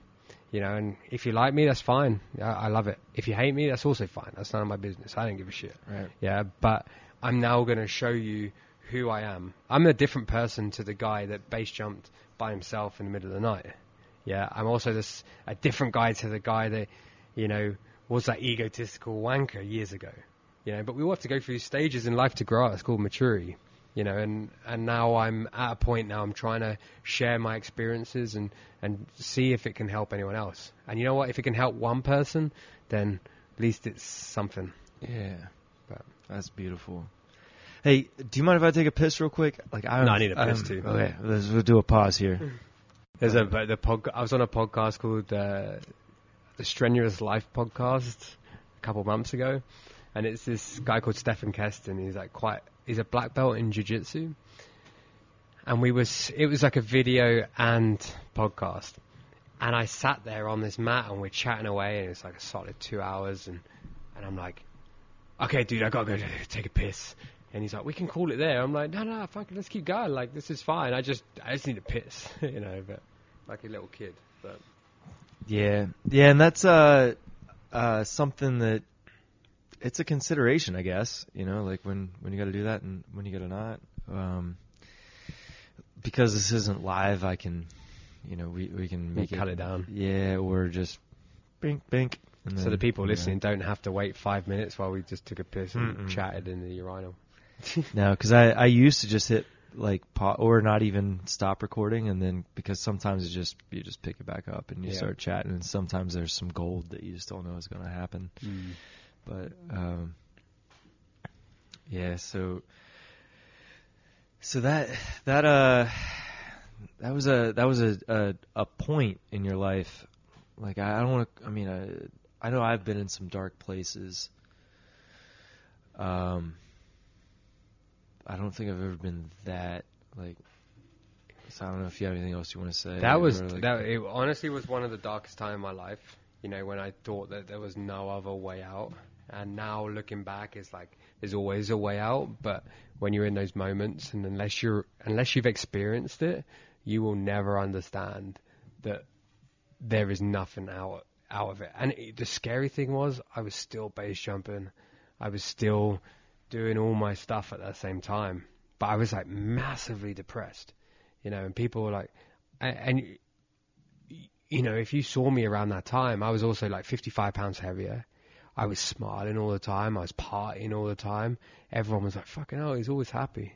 Yeah. And it just goes back and, and it's only recently with, uh, what's his name from Linkin Park? Um, yeah, uh, lead singer um, what's his name? Chester. Chester. and there was a video of him the day before he committed suicide, and he was like laughing and joking, and it was at that moment when I realized that was exactly where I was. And that's scary, you know. Like you, you might not. You need to know who your friends are, and if they're really like laughing, joke, like are they, you know, are they having dark times, or especially if they're like the center of the the party all the time, and mm-hmm. I don't know. You know, I, I no one spotted it in me, and I would really struggle to see my friends. So when I do see someone, I've asked one person before, "Hey, are you alright?" And then he's like, "No," and I'm like, "Fuck, I'm so glad that I asked you." And he's like, "But no one's asked me this before." He's another base jumper, and and, I, and he's just looking at me like, "How did you know?" And I'm like, "Because I fucking had the same thing, and I hid it so well, yeah, that no one really knew. Everyone thought I was living this life, yeah. And how can you complain when you're like, you're you're base jumping all the time, you're getting paid to go out and do trips? What have you got to be fucking depressed about? You know, and that's the the, the hard thing, and and maybe it's a bit of I'm still a little like I I've still not fully overcome shit that happened in the military. You know, like I've had friends that that, that died that did fucking amazing things, and then you know some days I sometimes think like why the fuck am I the one who's lucky to get off a Turkish mountain when there's so many good base jumpers that went in. Like there's so many better base jumpers out there Right. who should still be here. Yeah, that do that would do so much more for the sport than I could. Yeah, I'm the one who was given that, and that's like, Dude, Yeah. I 1000% relate to you on that. Like, uh, there's so many people that are better than me that are not here. it's kind of a heavy sport to deal with. And Well, yeah, and our friends wanna- die all the time when they're not trying to. when they're not even trying to die, they die. So like, don't like fucking, you know, don't you know, don't give one away for free. yeah, This way I look, it's almost like that was a free one. Yeah, like, I hate to call it a free one, you know, but it was like because gravity's gonna fucking claim, you know. and I hate to talk about the dark side of this sport. no, but like- that's like- part of it, man. There's a dark side to this beautiful sport. But it's There like all those, you know, all those years ago, everyone gave shit to Jeb and being like, "Oh, he's always talking about the dark side." But that guy went around fucking some dark shit, you know. And now that it's become a little bit m- more normal, but back then everyone was giving him crap all the time, and you know, like this is heavy. Like we have to deal with. It is. It stuff, is a heavy sport, and it's it's one of those sports that you could mask some bullshit as an accident and just be like, Boop, done. But but and and to be fair, I've I, I don't know Jeb personally, and I, the, I, and and I'd like to, uh, and I, I definitely know what you're referencing, uh, like with the YouTube videos and stuff. Um, but yeah, I'm saving that one for for when I actually meet him. But yeah, goddamn, that's heavy. Like I just I don't know, like But that, it's- that's one of those things that that it needs to be addressed. You know, It does, and you I know- didn't expect to do it today. Here we are. but that's the thing, you know, like we, we, we addressed it and it's like, you know, yeah, okay, there's a lot of deaths in our sport and we, you know, everyone likes to talk about the fatalities in our sport. But actually, the- what about the, people? proximity flying or the, the What about cool the people shit. that watched it, or the people that were on the exit point, or the people that were your friends, or your wife, or your husband, or you know your friends, or you know like who watched it? You know, no one really like. We don't go, oh, you should go and see someone and speak about this. We just move on to the next thing and be like, okay, well, whatever. And uh, you know, and maybe that's something that needs to be brought up in our sport is that if you do see, maybe we need to be a bit more open and maybe help each other out. And sure, we go and hug each other and be like, okay, you know, and we cry a little bit. Um, but you need to be. There's a bit more than that. It's almost paying lip service to what we're actually what we're doing. Yeah. And you know, it's got really fucking heavy, and it's a little on the dark side, on too much on the dark side of what I like. But um, this is what I've had to go through in the last few years. Yeah, to come to realization to where I am today, where I'm actually more happy now than I have ever been. You know, since I was a child. You know, before I joined the military, like I do. I, sounds silly, but I smell the grass. I, I can actually like embrace shit and like Yeah. I can tell my friends I love them.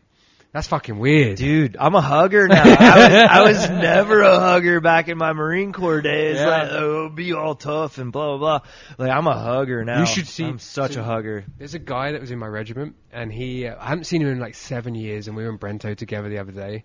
I walked straight over to him and like went to give him a hug, and just looked at me, uh, like, "What are you doing?" And I was like, "Come here." Bring it in, motherfucker. We're about and, to he, do this. And he was like, "Oh, okay," you know. And it, it was he had his hand out waiting, and I was like, "Nah." Oh, like a, a handshake? Like oh, that's- handshake, That's, you know? cute. Yeah, Yeah. yeah, yeah, I handshake, uh, like, people that I know professionally. Like, I hug people that I care Yeah. about. I don't really have it. Unless like, we're in an awkward situation where I can't reach you, and then I, then I give you a high five or something. But I do like to. I'm still. A, I'm still a handshaker. I like to handshake and then going for the hug. okay. It's just like my weird thing. I just like to. Ha- I think it's like. Yeah, A, I th- I went straight in for the hug when I saw you. Yeah. Like, uh, fuck the hand. Like, I, am I'm hugging this guy. Yeah. yeah. So Canada, fucking like that's. We keep going back, but that's something that I. I believe like it actually like changed my life. Like Yeah. the people there are a little, little bit more healthier. Um, I ended up losing 55 pounds from that No shit, shit. stage. Yeah, that was 205 pounds. No kidding. Yeah, right. I, I, sorry, I don't mean to be too, too, too loud there. Like, I was like, no. I, I never would imagine you'd be over 200 pounds. Yeah, I was Huh. 200 pounds and like, fucking know, like, yeah, okay, a few of my friends. Probably lift up a car. You know, I mean, still people were looking at me like, you're fat, you know, and I was like, yeah, I, I am. And Hmm. then I just got to grips with it, and I was like, yeah, okay. And then that's when I when I got to Canada is when I got back into martial arts, and yeah, and that that made me lose weight. It made me not get angry at stuff anymore, and Yeah. yeah, Yeah, like I remember, like I, I remember seeing like a post or something like when you started rolling again, and I was like, "Oh, Jamie's rolling." I didn't know we had that in common. Yeah, because I like because when we met, like I mean, it was just it was just base and base parties, and and like I think that some people you you meet some people through base that you would never meet otherwise, right? yeah, yeah. but then and so and so then you realize oh we have something in common like base Uh, but then when you like when I saw like the rolling and stuff uh, but we also had the military thing like when we Hmm. met like I was like yeah I was military too um but then I was like oh Jamie rolls no shit you know and this is all stuff I either saw through Facebook or Instagram or some shit you know and it's like oh there's that like all right cool yeah like uh so so let's talk like we've talked quite a bit about base at this point. So now I'm going to be selfish. So you can stop listening now if you're like not into MMA, but one of the things that I love outside of base jumping and skydiving is absolutely mixed martial arts, Brazilian jiu-jitsu, you know, Kickboxing, yeah, you name it, you name yeah, it. all of it like like submitting like like making someone else bend to your will is something that I love, or being humbled in the process of trying to do so. So, so here we go. M- part two, MMA uh, or BJJ. Or, Do you know what's uh, even sorry, crazy? I actually got through MMA and jiu-jitsu and stuff through another base jumper. Yeah. yeah. His name's Wesley Murch. Yeah. Don't think I've He- met him. He doesn't do much jumping, but I met him back in like 2015 or 16, and he was like, uh, he fought in Cage Warriors, and then he learned through Tom's course in at the bridge, and then came down to Turkey Boogie. Anyway, he's a British dude, and we got chatting, and we got on, and he like told me about jiu-jitsu, and once we got to know each other more and more, he's like, you should think about doing it, and I was like, oh, I don't know. You know, I was, again, I was a fat fuck. I was 205 pounds. Um, and then the next thing that happened was a friend of mine who I was in the army with, called Cameron Else, uh, just had these like three fights in a row. One was on Bellator, one was on Cage Warriors, and uh, fuck, what was the other one on? I can't remember. But he he had three fights in a row where he knocked the guys out in like the first round. Who was in my in my regiment, and I was like, cool. So I got chatting to him again. Yeah, he was sick, you know, and he was like, yeah, you should try jiu-jitsu. And then I was like, yeah, oh, no, I'm good. And I believe in, in rules of three. And then randomly, this guy called Lando Vannata, who's a, a UFC fighter, contacted me and was like, "I want to learn to base jump." Yeah, and I was like, "Okay, that's pretty full on. I'll teach you, but you need like we're gonna have to get you to skydive first. It's gonna be a, a period, of a long time, and then this was a You, you don't just base jump. You don't just there- base there- jump. There's a progress. Just like you don't just show up at the UFC like, yo, I'm ready to go. Like, there's some training that goes into that, right? Yeah. And he actually understood it. Like he wasn't a stupid idiot. Like when I told him, it's like, hey, it's like you got to learn jujitsu, you got to learn wrestling, you got to learn kickboxing, you got, you know, whatever. And uh, he was like, no, no, I get that. I'm in here for the long journey. And I was like, dude, that's sick. So we got chatting, we got and whatever, and I was like, wow, okay. And I watched his debut against Tony Ferguson. and It was fucking sick. Yeah, he destroyed Tony. Tony caught him in the third round. Yeah, in a D'Arce choke. Do you recall what year that was? 2016. Okay, because I was say Tony. When Khabib pulled out of a fight. Yeah, Um, that's right. Because if you look at like Tony's last seven fighters, like I saw a meme of like all of them, and their faces are just destroyed. I think Lando's face is on that. Is he? Yeah. Because I know like the last one was obviously uh cowboy. Uh, and, Yeah. and, like, but he, He blew his nose. nose. Yeah. and- yeah. And then this uh, this guy, you know, Lando was, t- you know, I watched his debut in the UFC against Tony Ferguson on two weeks' notice. Yeah, and like, fucking hell, it was insane. Um, that, that's a that's a why I I don't know Lando, but I know anyone that will take Tony Ferguson on two, Two weeks weeks notice notice? is a fucking animal. But when you see- savage, when you see the video- Jesus. yeah, maybe we should like comment the link in the. In Dude, the I, I'm gonna go back because I have UFC TV, which UFC TV living in Europe is actually pretty rad. Yeah. Uh, like for all the Americans and all the American podcasts, none of them are gonna hear this, but uh, UFC TV in Europe is rad because we don't have any of the ESPN deals or any of the other bullshit shit. that's going on in North America. So like I get like I get the international replays of pay per views. Like sick. I might have to wait a week, maybe Yeah, at the yeah, at most usually, but uh, yeah. So UFC TV living in Germany, prime. Like that's where it's at. But uh, but I'm gonna have to go back and watch, Watch that it. fight. And I just remember that fight, and then he tur you know, and then he calls me up like a, I don't know, like it was a year later or something when we had this conversation about him wanting to jump, and I was like, okay, well, how about I will mentor you through your skydiving and your base jumping career to the point where you can fly a wingsuit off a cliff, but you have to. That's a long journey right there, my Yeah. friend. and he was Until like, you can fly a wingsuit off a cliff. Oh, wait, like And- what? like, oh, Jesus, that's a that's a that's It- awesome. It's a pretty full yeah, and I said, but on the flip side of that, you have to mentor me until I've done jiu-jitsu, kickboxing, until I've fought in a cage.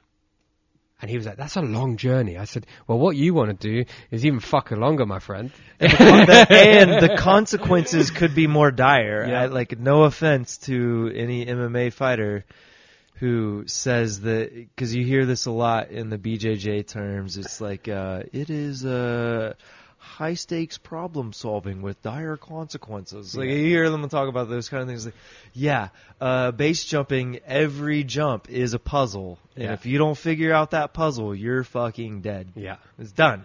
Like so.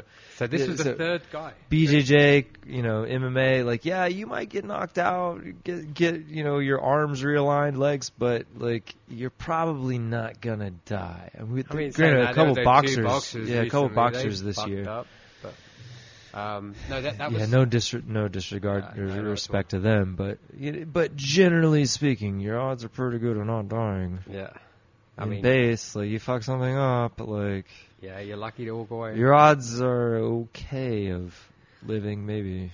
So yeah, so I believe in the rules of three. So Lando was the third guy that mentioned jiu-jitsu to me. So I was like, okay, let's give it a go.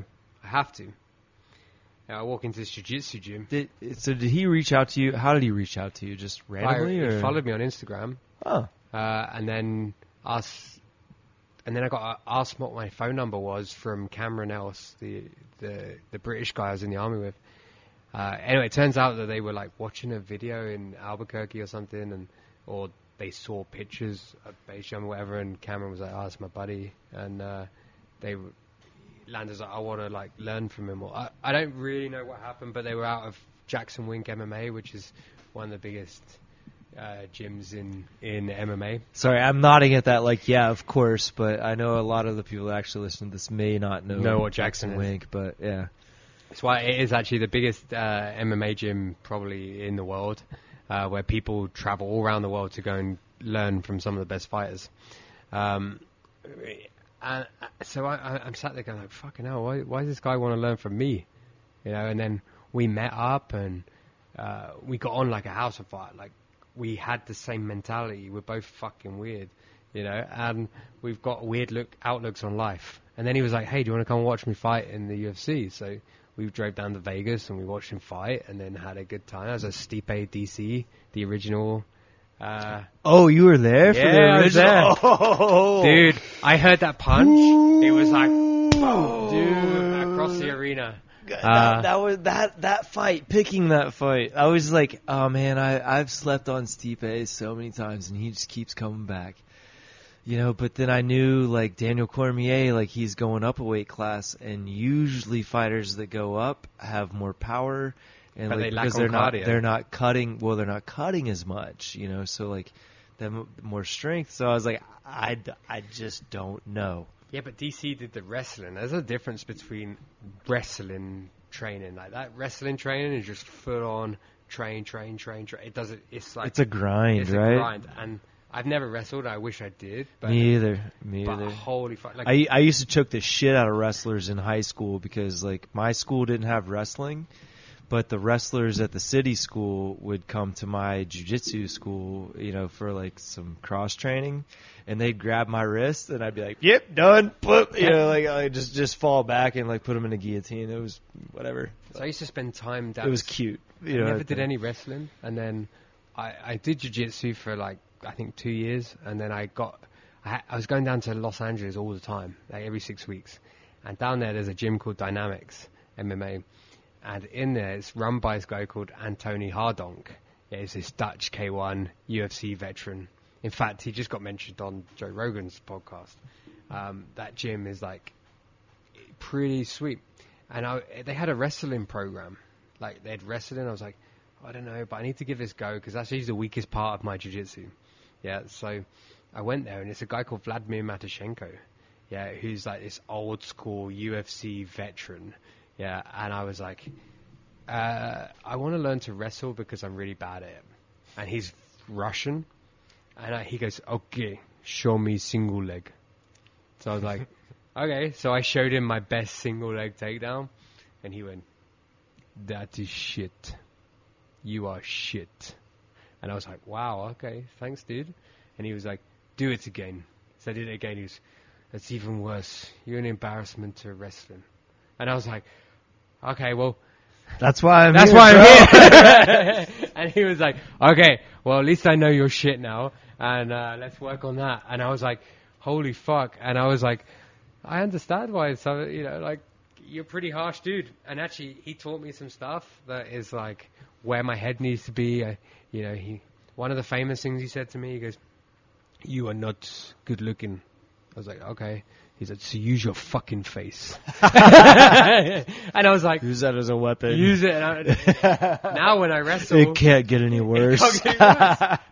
nowadays I like I, I'm wrestling. I'm like using my face to grind people. Bro, I have a big nose. Like I was thinking, you know, like with like last weekend's, uh, you know, like um, uh, Mike, uh, Mike Perry, like platinum, like like getting his nose flattened. I'm like, fuck, my nose is huge. Like I could never withstand something like that. I'd just be, yeah. and, and I've had my nose rearranged twice for sure, but yeah, I could never. Not not like that, like not with like a straight knee to the face. Yeah. Uh. I broke my nose a few times, and you know, and then jiu-jitsu's fucking great. Like for just grinding away, and then about a year ago, I got some cauliflower ear, and it was the first time I, I went through a whole rugby thing as a kid and never got cauliflower ear, and then got into jiu-jitsu and got like cauliflower ear, and I was like, oh shit, and it fucking hurts. It explodes. It like expands, and I was like, this newbie, like I don't want to ask how what do I do this to those people in my gym because they're just gonna laugh at you. But then I had this mentor who's a UFC fighter. But you have to ask, right? yeah, you, I mean, you have to ask these stupid questions. But I was like, I didn't feel comfortable. I didn't want them to just laugh at me because I would laugh at them now, you know. So I went back to this guy who is a fucking UFC fighter and was like, so I got this cauliflower. What, do I have to drain it or do I leave it or what do I do? He's like, send me a picture. Yeah, I was like, okay. So I sent him a picture of my ear, and he just sent message back as, oh, that's cute. and I was like, what? He goes, he goes, that's not like you're fine. right? Yeah. It's like it's like oh, I remember my first hmm. ninety off heading off a bridge. Oh, Yeah. that's cute. It's like It- you're on a bridge. Yeah. You have a ninety off, like big deal. And that's it. That's the equivalent. Unless you pull dirty low and you can't make it land. Or and he took the piss out of me, and he was like, huh, huh, and I said, and, and then sent a couple of funny like messages to me, and I was like, fuck off. I said, don't get me wrong, when you start jumping, you're going to ask some of the dumbest questions to me, So Right. let's. uh This is why we're helping each other out, You're- yeah, so that you can ask the stupid questions to me and not feel stupid. when you come to my world, motherfucker. Yeah. Yeah. Yeah. Yeah. Um, are you familiar with the the Kill Tony podcast or like Tony Hinchcliffe? Like, Yeah, I've not listened. The, so so I'm a big fan of that. It's something I that I discovered through the Joe Rogan podcast, right? So we we ended up going to uh, England because he had a bunch of shows going up there, and we live in Europe, and so it's not that hard to get up there. And uh, after the London show, we ended up partying because he he came to the bar in the in the theater the theater bar afterwards, and we ended up hanging out and uh, chatting because naturally base jumping came up during my my failed my my abortion of a set and uh so we were we were talking about jumping afterwards and by the end like we were all hammered but like we were talking he was like oh you're gonna teach me to base jump blah blah blah and I was like yeah sure teach me to be funny it's like it's not that easy right it's just not that easy but um yeah that's that's fucking rad Yeah, MMA's good, and and it- it's it's definitely changed some of my mindset of what I got to do. Like, Mm-hmm. I don't put up with it. Like, I got no time to put up with the bullshit in the base world now. Mhm. You know, I don't get involved in the in the brand wars. You know, like I like what I like. the what wars The brand. Brand, sorry, I heard brown. I was like, Oh. I don't know, what's a brown war? It's my accent. Somebody shit on some stuff. like, No, like. I, I got no time for it anymore, and Hmm. I used to get so wrapped up in all the politics, and now I'm like, I, I don't really care. Like Sure. I got so much more time when I'm like, okay, in the morning I'm r- rallying up the chief to do some cardio. Yeah, because I'm I want to base jump, but I'm also need to do cardio in the morning because I want to train. Yeah, so it's like killing two birds with, two birds with one stone. And then in the afternoon, I'm like trying to smash out some strength and conditioning, and then in the evening, I'm trying to do kickboxing and jiu-jitsu. Somewhere in there, you got a job. I'm assuming. Yeah, I know, I struggle with that, you know. yeah. But Right. fuck knows how I'm doing it. But anyway, it's like, well, you know, this goes back to my crazy belief that we're in a simulation. You know, like. it- Tell me about this simulation, Jamie. You want to know? You want to know the Yes, simulation no, theory? because I've had I've had some some similar thoughts. We probably listened to the same podcast, but anyways, please proceed. Okay. tell, tell me about this. So this is the craziest thing that I've only I only found out recently via um, some magical plants. Um, and What sort of plant would this be? I don't know. They were like just just. Does it grow in shit? Yeah. Uh, Yeah. I don't know how to say it. Psychosyllabin. Psilocybin. Psilocybin. I was Yeah, on a that's- psychosyllabus of uh, it definitely opens your mind to, to crazy ideas. Hmm. Anyway, I had this idea that uh, you know that maybe we're in a simulation. Yeah, and I was like tripping on it. I was like, "Fuck, is this a- anyway?" And you know, you get When mixed you're like, none of this shit is real. None of this All is right. real anyway. Whatever. Right. So the next day, I'm like, that's kind of profound. So I went and googled it, and I was like, I need to like, surely there's someone. i- If people believe the Earth is flat, there's someone got to be believe that we live in a simulation. So when I googled it, and I started to fucking look at names of who believes that we live in a simulation, when you talk about like Elon Musk, Stephen Hawkins, and you start reeling off these names that are like some of the most fucking intelligent people. You the mean planet. the aliens that are probably not from here in the first place? Yeah, like fuck. Sorry. And it's like the sim, like you know we a lot of people believe in religion, and if you can believe in religion, that a guy walked on water and turned water into wine, like fuck, you can believe in anything. Yeah, so this whole simulation thing, like why couldn't it be possible? You, you look at 40 years ago. 40 years, I, I wasn't alive, but 40 years ago, the best video game out there was a game called Pong. You know, where you had a, you had like the white sliding things and you bounced a ball between the two. Yeah. Yeah, I played that once or twice, and I- Exactly. So you think, and, and you think in 40 years time, GoldenEye was my jam though. Yeah. on And uh, I bet you- 64, like I'll fuck you up on some GoldenEye. and when GoldenEye was up, we were like, holy shit, look at the graphics. right? Yeah. 64 K or bit. Yeah, and now you're looking at Battlefield 5 and you're like, holy shit, you know? And so we're now looking at uh, uh, video games that are like photo realistic. They're f- it's almost real. Yeah. Now we're starting to go into that virtual reality world. Now, when video games turn into VR, are people going to be able to tell the difference between reality and real life? Uh, reality in a video game? You know, is it going to be so in depth? You know, uh, you know, we already in you know motion caption. Can you imagine being a motion caption video game, rather than that? You know how they make video games. Mhm. Yeah, that you're actually in in a suit that sits you down, and you can actually feel love and hate and jealousy and and all this other feelings. Yeah, that why isn't this could be possible? We're like plugged in, you know, and and maybe we're maybe we're there already. And then someone said to me recently, it was like, well, what happens if because we can't all be simulation? And I'm like, yeah, well, you play Grand Theft Auto, right? And uh, Grand Theft Auto Five, and as you go around the city, there's people there that are just walking around. Yeah, and you, maybe you run them over them You with run your them car, over. or or you don't, Yeah, or you rape them in your car with like the hookers or whatever. exactly. So they're pretty Never, much did, never, never, never played Grand Theft Auto, by the way. but you, but you, they're, they're extras in the game. Yeah. So now, mm. can you imagine if you're a video game simulation? Yeah, where someone's playing you, like the game's called fucking Jamie. Mm. Yeah, and some someone's come into an arcade. Well, if this is a simulation, then for sure I'm an extra. like, I'm, you know, like, or whatever, you know, I'm like, not that special. but you don't have to be. Maybe someone is playing and and, and being like, I want to know what it was like in 2019. Yeah. So you got to play this game called 1987. Yeah, and you have to play out to see what it was like in 2000, 2019. The same way as I'm fascinated with World War One. I'm so fascinated as a soldier. World War One fascinates me. Yeah, because it's just slightly different soldier into what I'm Bella to. Wood, motherfucker, Yeah. Marine Corps. So, Like, so, yeah, so like, what you what you do? living in Germany, France, like yeah. So what do you do? You you go into a video game, and you go and play a video game to see mm-hmm. what it was like because that's the closest thing that we can go back to history.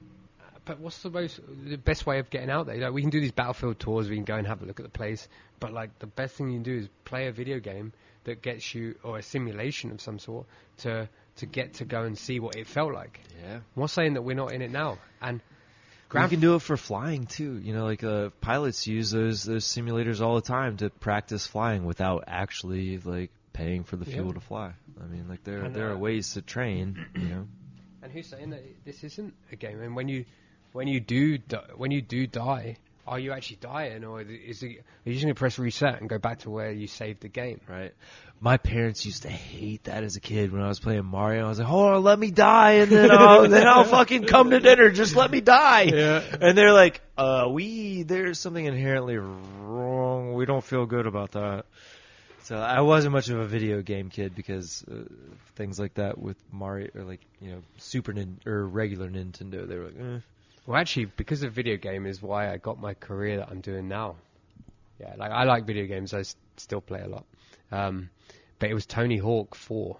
Um, but he he's like one of the reasons like like when I was younger, I played the video game, and you had to. The, one of the first things you did was you in this specific game was you got out your house and you went down the street and you learned how to use the controls. You learned how to play the game, and then when you right. And you were like, okay, that makes sense, but it wasn't like just a, a shitty tutorial.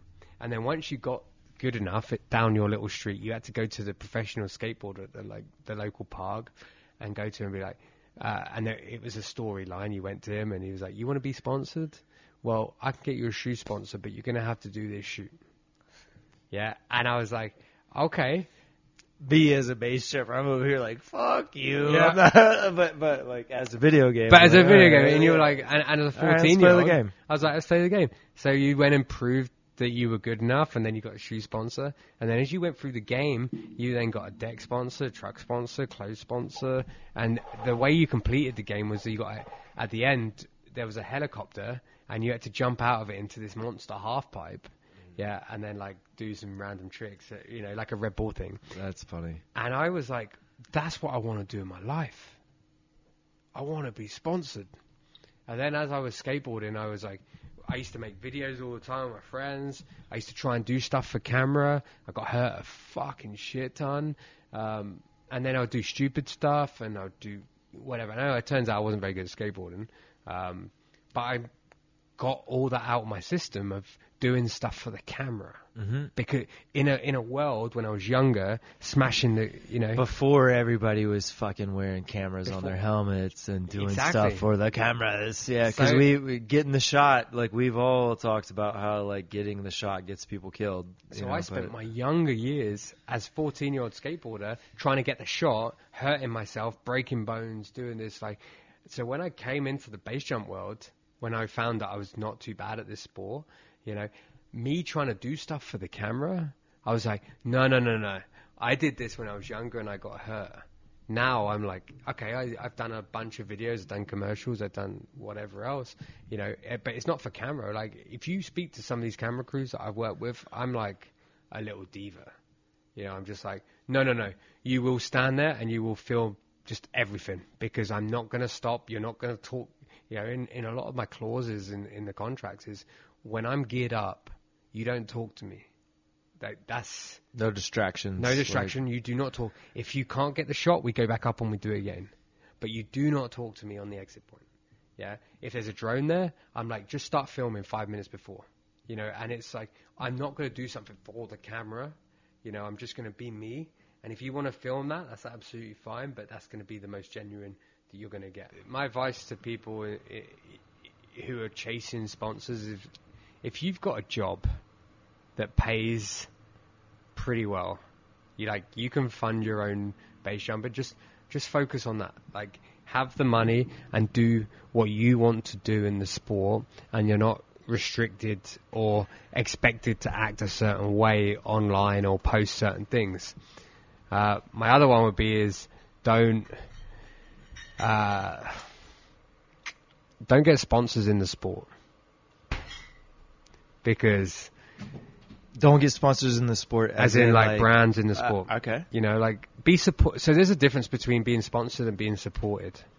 If you're being sponsored, you're being paid. You've, your your your gear's being covered, uh, et cetera, et cetera. If you're being supported, you're getting uh, like pro deals or discounts or whatever.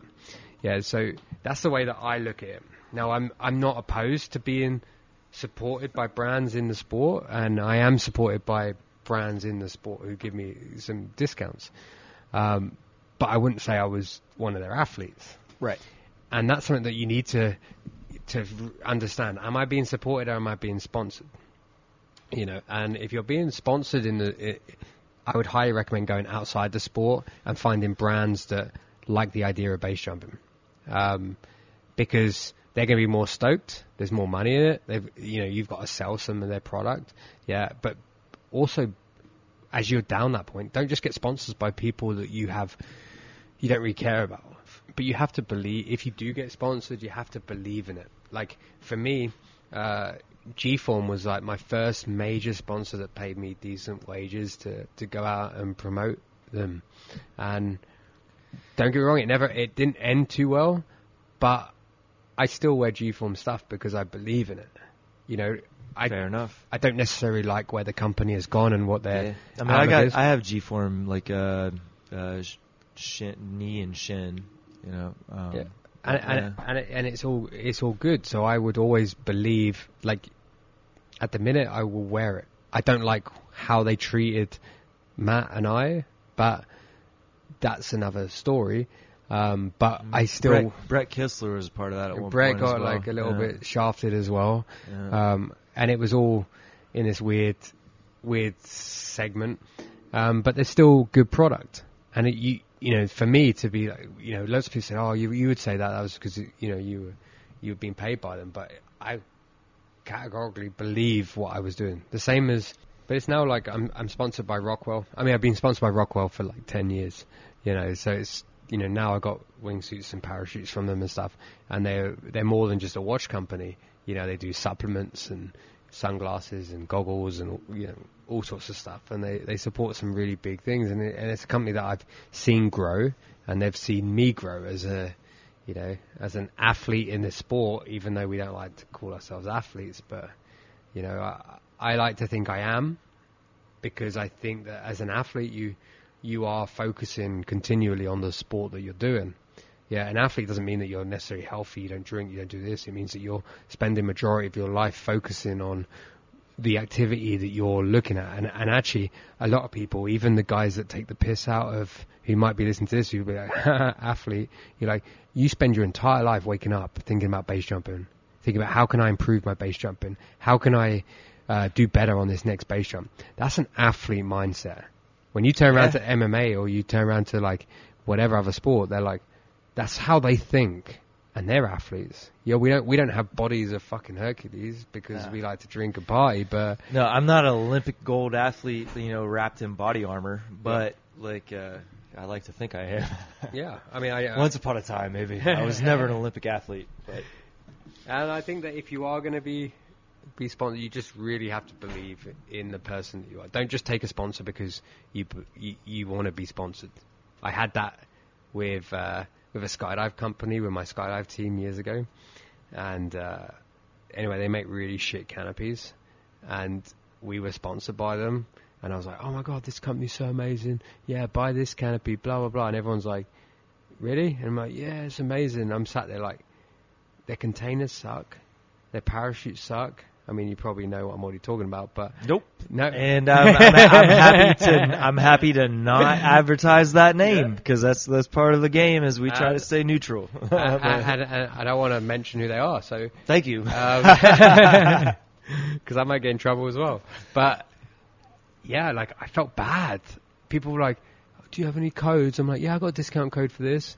And they go and buy it, and they're like, "Oh my god, the riser covers suck." And you're like, "Yeah, I know. Sorry." You know. And then at that point, I was like, "You you can't do this." Uh, so that was my change in my direction at that point yeah. if you're going to go down this route, you should feel like a member of the team that you're part of, like whatever sponsor it is. But you also need to be valued. You're not just a, you don't just say, "Oh, they bought me a rig," and that's it. Because if you went down a highway and you got a big billboard, Well- those people paid to put advertisement on those Yeah. billboards. I've I've been on TV. I've done the the good documentaries. You know, like the ones that I thought, oh, I'd love to have a documentary thing on Channel Four. When you go and do these documentaries, or you go and do these films, and you go and do this, the only people really gaining from it, yeah, who are going to gain and earn money, are the filmmakers. You're going to gain some experience. You're going to gain Maybe some exposure. exposure. Yeah, fucking great. If Yeah. you live long enough to like. Oh, I love know, a bit of exposure. You know, like great. I get Right. naked all the time. I'm exposed a lot of the time. but you know, like they, they they're like great. You you get a little bit of pocket change to go and buy some beers, and then uh, they they and put whatever they filmed of you risking your life, jumping off a cliff in a wingsuit or, or whatever. Yeah, they're going to put it in their show reel for the rest of their fucking careers. Yeah, and they're the ones who's going to be earning money. Yeah, I'm not no disrespect to any camera crews. I've worked with some really good camera crews that I really like, even today with friends. Um, but yeah, they they benefit a lot more than we do because our, you know, you'll get money, you'll get paid out, you'll get you'll get you, you'll enjoy it. But that's gonna be one time payout. Your your career doesn't explode because there's not much in it for us. Right. Um, and yeah, and it goes on to the next more exciting base jumper. Yeah.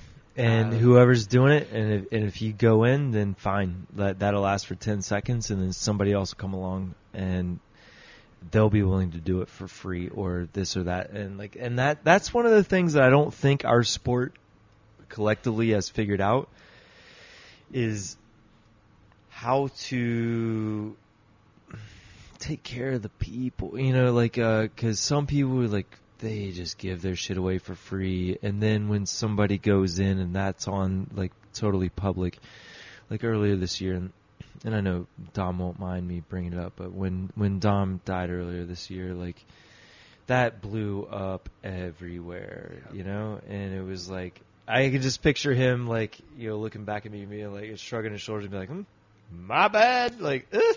Like it slipped because we can all we can Yeah. watch that and see exactly what happened and what went wrong. But the sickening part of all of that isn't the fact that the video. I mean, it's horrible that the video was up, and it was horrible that it got shown. But you know what? The worst sickening part that no one really paid attention to was the fact that the companies that were releasing that video probably got paid out for they it. probably benefited from it. Yeah, and you which- don't. We we get like, oh my god, I can't believe they showed it. Mm-hmm. I'm more like, I can't believe they're getting paid out for showing it. That's the thing. we Like, don't see. what are you gonna do? You, Yeah. you play stupid games, you win stupid prizes. Exactly. I, I don't know. I, I don't know the right answer. Social media is a double-edged sword, and It is. And uh, It's not getting any better. I think we're gonna have like some sort of weird collective conscience eventually. I mean, Yeah. we're already getting there. And uh, you know, this is something that you know I've stepped a, a, a quite a way away from Facebook. Um, it's got way too political for my liking, and my political theories are not always aligned with everyone else's, and I'm okay with that. That's my theories, and that's up to my opinion. You know, we live in a free world; we can decide what we like, and we usually do our political views on how our upbringing and whatever else. Um, so I've stepped more away from Facebook and just posted funny videos and memes and shit. You know, it's not really that good. It's like, oh great, share, share, share. It means shit. Um, I'm entertained. yeah, and then Instagram though. Instagram is where I can be actually genuine. Like now, now I've grown up a bit. Now I've microdosed for a long time.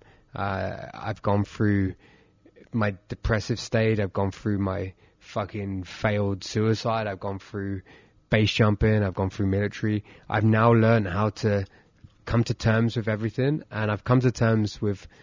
Actually, I'm going to be more genuine. So my Instagram is you know, if you read some of the shit that I write, you know, like that's because I'm sat there fucking thinking it. I'm not right. I'm not doing it for likes. You know, I, you know, if I was doing it for likes, I'd be trying to like get people to share it and shit. Like, you know, I I, I read it because it helps me, and if it's helping me just get this off my chest, maybe it's some helping someone else that's doing it. So, social media is like Instagram in particular, something that I really enjoy doing. I enjoy doing my stories every day. You know, I, you know, it, it's just. I hope it helps someone, and if it doesn't, then fine. I'm I'm enjoying it, Right? and that's all that matters. Is that, that we're having same fun. mentality I'm taking with this podcast. Exact same. It's like I hope some some people maybe don't die because they listen to something we talked about, yeah, and everybody else thumbs up. Like I hope. Like if you don't like it, stop listening. Don't care. Yeah. And if you don't like what you see, don't come up to me and say, "Hey, Jamie," when we're in the valley.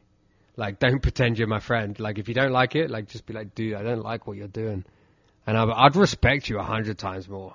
Yeah, I'm indifferent. Like eh, I was in at a certain bridge in Europe, and I'd been jumping with this dude for maybe three days, and we got chatting, and uh, after three days, we had some beers around a fire or, or whatever, just around the campsite, and he turned around, he's like, started chatting to me. He's an English jumper as well, and was just like, "Have you heard of uh, Jamie Flynn?" and I oh, was he's like, asking you that. I was like, yeah, yeah, yeah, yeah. why is that? Met him once or twice. Yeah. And he said, I said, why is that? He's a, he's a fucking asshole. I was like, ah, why, why is that?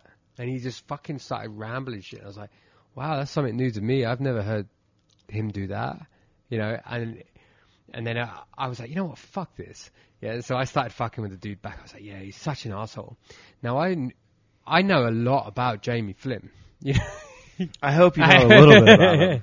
So I, I pulled out some information that not anyone knows about that. Times when I was an asshole at the skydive center, you know, and I was like, I know that he probably has no idea. So I just told this fucking story of what Jamie did. Clearly not if he's hanging out with you and he doesn't know that you're Jamie Flynn. Yeah. But Anyway, so I tell this story and he's just like, yeah, what a fucking asshole. I was like, yeah, fuck that guy. And I was like, sorry, I need to go and take a piss. As I go and take the piss, I hear a bunch of laughing from everyone else. And then, you know, I think they were like, that's Jamie Flynn. And he just was like, uh. So I come back taking the piss and the dude was so quiet. that's And I was like, "What's up, buddy?" And he's like, "Uh, I'm really sorry. I was like, Why? Why? I mean, why, why be Why- why- sorry? why sorry? Uh, And he's that's like- how you feel. Yeah. Like, like, like, like, let's work through it. Yeah. Like, I was like, so what's the what's the problem? We've we've been jumping three days and whatever. And he was just like, oh, I said, we don't actually know each other, do we? And he was like, no. I said, I'm Jamie Flynn. Nice to meet you. Yeah. I said, you shouldn't necessarily listen to other people's opinions of me. Yeah. You should get your own opinion. that's a good story for base. Yeah. You know, Because actually, I'm, I, you know, the people out, people in the base world that say Jamie Flynn's an asshole, they are hundred percent right. The people that say Jamie Flynn's a fucking got a heart of gold, they're a hundred. they're right too. Yeah. I act accordingly. Yeah, like if you don't show me any respect, you're gonna be like, I haven't got any time for you, and I'm gonna be an asshole to you. Yeah, but if you fucking show me all the love in the world, I'll fucking show you. I, I will help you out to no end. That's beautiful. Yeah. That that's a great way to turn the corner. Um, because I, I, I agree with that 100. percent Like uh, like I, I don't you know have have as many experiences where like. I, in fact, I've never talked to somebody where they were talking about me, but they didn't know they were talking to me. I don't think I've ever had that happen, but but that's a great place to turn the corner onto our final four. So Okay. before we get into the final four, I want to ask uh, more or less one MMA question, but it's two different fights because I've got Jamie Flynn who loves MMA, and as do I. And uh, I want to know what you think about Daniel Cormier versus Stipe Miocic. Miocic. So- Um, I watched the first fight, the first time they yeah, fought as did I. live. Oh, you you were there. I was in Vegas for it. Yeah. Now, Yeah, I was on my Cheeto fingers watching couch, you know, just like eating Cheetos, watching it after the fact. I heard the punch. Boom. I sat next to Francis Ngannou's That, that right family. hand. Yeah. I sat Mm. next to Francis Ngannou's mum and dad, who uh, didn't speak a word of English, and I was like trying to chat to them, and they were Because Francis is from Cameroon, if I'm not mistaken. yeah, somewhere in Africa. I'm pretty sure it's Cameroon. So anyway, yeah, uh, DC and Cormier. I think. What's the time now? It's now twelve twenty. So the prelims will start soon. Um, so I think Stipe is going to come back with a different game plan. He's going to. He's hungry. He's, He's hungry. angry. I I think that Stipe is going to is going to be able to hold his own this time. I mean, he he was caught with a lucky one, He was caught. um, and I think this one's going to be a little bit longer. If Daniel Cormier can take it to the ground, he will win. If Stipe can keep it up, uh, I think he's got a fighting chance. I would like to see. Decision, split decision. Maybe. Yeah, I'd like to see Stipe win uh, because DC's good, but he's a he's a wrestler, and it's the same as that Ben Askren when he got fucking kneed in the face. And I'm a Jorge guy too. Yeah. Like I've been a Jorge guy before. I was a Jorge guy before he knocked off Darren Till. Uh, But- I was disappointed about Darren Till, but I was. I, I know. I'm sorry. Sorry. I know you're British, and I know that was a big deal. But he went to England and then katow Yeah. and just. Ugh. But I, I was I, Jorge was on my radar for probably about three fights before he knocked out Darren Till. But because I'm a Cheeto Fingers like uh, just casual fan, like I don't can't say I was like on Jorge's nuts, but Yeah. but when he, ugh, like like the what he did to Till and then that to uh, uh, Ben, yeah, that was like, big. Yeah, like I think it's big deal because he had to. He worked on Ben's gonna shoot, and if Ben shoots, I'm gonna knee him in the face. But if I lean or, or if I circle this direction, he's more likely to lean this way. Like But all he's all of the He all of the it. he dirt di- Dude. he dirt dived it or he he drill or what we call drilling. yeah, yeah, yeah. He drilled that movement. He sidestepped to change the angle to then run in. I was Yeah, like, for the Scott Iverson base jumpers, he dirt dived that for a minute, Yeah. and like There's training he, videos He played out. Oh, it's so beautiful. But that's one of the things I feel like Jorge, for Jorge, like, and I hate to be like on his nuts now, because like everybody's like, oh, he should be the cha- he should be in the champ, and it's like, no, hold on, he's won the last uh five out of eight uh, whereas Leon Edwards is eight out of eight. Uh, Colby Covington is I don't even know what his record is, but he he had an interim title and then lost it because You're he taken away. That's a bull. That's so bullshit. so there are no standards for the interim title, and this is not a, a, a MMA podcast, You but should tell him what the interim the- title is. interim title is like uh, when the actual champ can't fight for a minute, and so they or- injury or otherwise, and so they like let other people fight for it. Well, Colby Covington and him and all of his, you know, make America great again, you know, bullshit. Uh, he won the, that interim title, and then they took it from him because he had to have surgery on his nose or something. So it's like interim titles don't mean shit, you know. In the But they should do. They should be treated as. they should. I I concur. That's their like. That's their free ticket to the top. I and I think an interim champion should be treated like an actual champion. Otherwise, it doesn't mean anything. But we're getting on like a, a dovetail. Uh, so The other guy. the other guy. You said you got two. You wanted me to pick two fights. Yeah, yeah. So there's uh, so who do you got between uh, Daniel Cormier and Stipe Miocic? Who's your pick and how? This will actually record because the fights are probably about to start any minute, The like as, as we now, talk. yeah. Uh, I would But- say Stipe round two knockout because I think he's going to be training for it.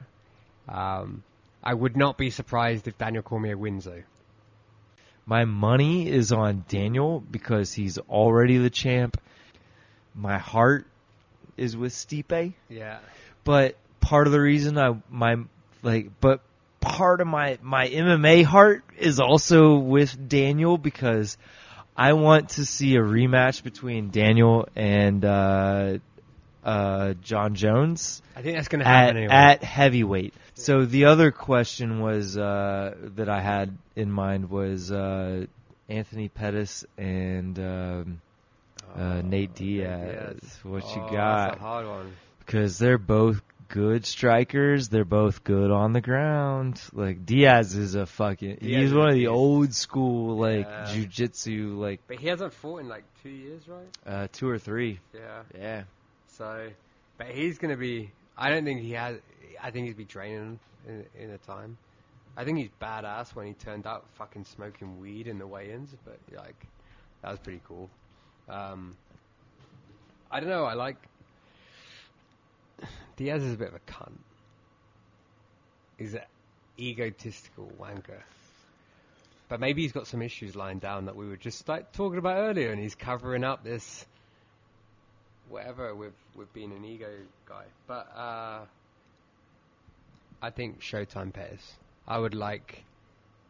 My heart is with Anthony Pettis with some fancy footwork. I want to see him like do some old school jumping off the cage shit.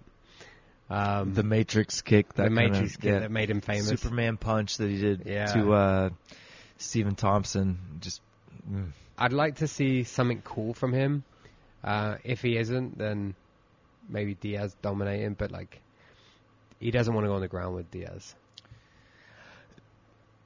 so my my Cheeto fingers, you know, perspective uh, is that uh, I think it'll be Pettis, Yeah. but I think Pettis doesn't have ring rust because he's been active. He's been He- active. He's yeah. fought, I think, seven times since Diaz's last fight, Yeah. and I think that's a real thing. I think currency is im- just like with base. Currency is important, right? So I think that's important, and I think that um, that Pettis can chop the legs, and and Diaz does not have leg defense But or as far as don't write him off because like I Uh, think he's going to be training for a while. hungry and and he he's got there are good things about time off. Yeah. There are good things, absolutely. And there's a hatred between those guys. But they wanted to fight years ago. Did they? I, I'm not Yeah, familiar with that. Years ago, they like Diaz wanted to fight him because Showtime was asked calling him out and stuff, and the fight never happened, and it was dodged. And I don't I don't remember the full story, but yeah, it was meant to happen years ago. Um, so they're both pretty stoked that it's happening. Yeah, But you know what's exciting about this sport is the fact that they may go in there and hate each other, slag each other off beforehand. They'll go and fight, and are guaranteed They're at the gonna end of the hug fight, after, they're gonna right? hug it out Yeah. and be like, "All right, let's bury the hatchet. You beat me up." yeah. And that's something that we should probably bring into into this sport. Is that yeah, we we don't like each other. we hung out. We had a beer. We did a jump together. Yeah, like, let's, yeah. let's go and have a let's go have a jump. Let's go have a beer. Let's bury the hatchet. Yeah, we Uh, all change, man. yeah. Like every, I think, eh, so so. I think every seven years, I think you your res, your cells replace enough that you're not you're physically not, Not the same, person Yeah, yeah, I believe because all of your cells have have you know changed since Yeah. then. And uh, yeah, some people hold grudges way too long. Eh. Mate.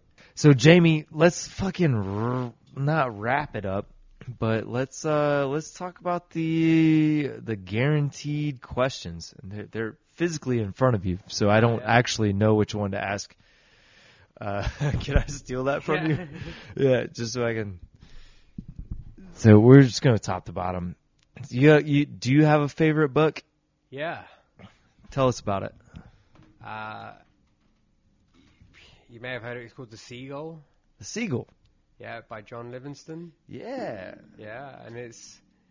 I mean, the moral of the story is that when we die, we we're at the perfect us. So, this is what I take away from the book: is that when you die, that's the perfect you, and that always resonates with me. So I try not to be perfect, so I'm not gonna die. But that's uh, I'm over here like, what if I fucked up right before I died? like I was like, maybe that's not the perfect me. But that is the perfect you. The, Yeah. the moment that we finish in this life is the perfect you. Yeah. Well, sitting right here, uh, Stannis, um, our um, suspension base, you know, uh, compatriot, he had the exact same book, Yeah.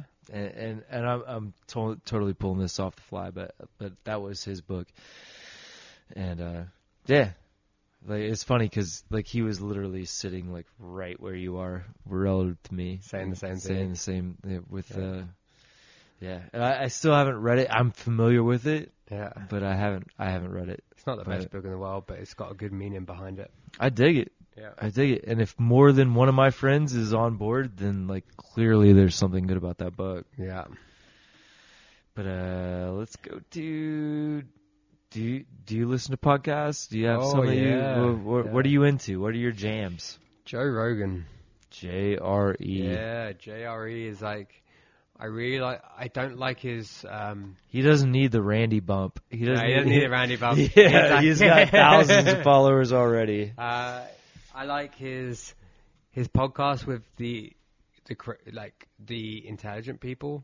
With like my favorite podcast he did was about sleep, and he made he made me make sure that I have eight hours of sleep a night now uh, because of this specific podcast. I can't remember what number it is, but if you put it in line, you'd find it. Um, I like his MMA experiences, so I like to listen to the MMA breakdown because usually it's pretty good. Uh, you know, Dan Hardy on the other day was pretty sick. Uh, Corey Anderson, uh, Style Bender, like uh, he had some really good people on there. Um, I'm not too keen on the comedy ones when he gets comedians on there. Some of them have some good stuff to say, uh, but I I usually just listen to the the scientists and the the people that are super intelligent on crazy things, like the Elon Musk one. That's fucking fascinating. Until he smoked weed and all that stock just went it was like what? Oh boy smokes a joint and then like all the stock goes south. Yeah, But guess what? They're still like a, an amazing company. yeah, and uh, yeah. So I only listen to his MMA ones and his ones when he brings people on. Yeah, like I don't listen to repeat guests because I find that they go down like a similar a similar path that I heard already. So I'm like, eh. Except Andy it- Trump, we we listened to both of his. Mm, Did you listen to both of his? I'm I'm not sure. He did two, right? Say the name again. Andy Trump. Oh, Andy Stumpf. Yeah, yeah, yeah, yeah. yeah. So I listened to both of those because Andy's a base jumper Yeah, and, like- he's from the military. Yeah, like I Yeah, listened so he, he had Andy on twice. Uh, yeah, that that's a special case. Yeah, I listened to both of those and I was pretty stoked. Uh, if you check the show notes, I'll I'll add a link to both of Andy's uh, podcasts because he's a base jumper and he's you know fucking good dude. and he had that the last one he was on was quite pretty sweet. Yeah, well, yeah, he said some good stuff. I actually enjoy his first one a little more because, like, I think he didn't quite understand how big the JRE podcast was, so he was a little more like uh, raw. I can say that without like being, you know, too like breaking the fourth wall, but uh, just like he had that level of like send it, just talking to another dude. like, but you're not just talking to another dude when you're talking to Joe Rogan. Yeah, you're talking to like Right. So I, I kind of avoided this just to bring it out, but let's talk about your history of injury with base jumping, Mr. Jamie. I've never been injured. Never. not, not in Turkey or otherwise. Uh, I think early on, I in my early base career, I broke a finger and maybe a Hmm. rib when I hit a wall, Mm. but only like a, a wall on landing because my end cell got caught on a tree and I slammed into a wall. I broke a rib and had to run away from the police. So they were like minor, minor things. And it got to about four or five years into the sport, and then I said to someone, "Then, fuck, I wish I never said it now."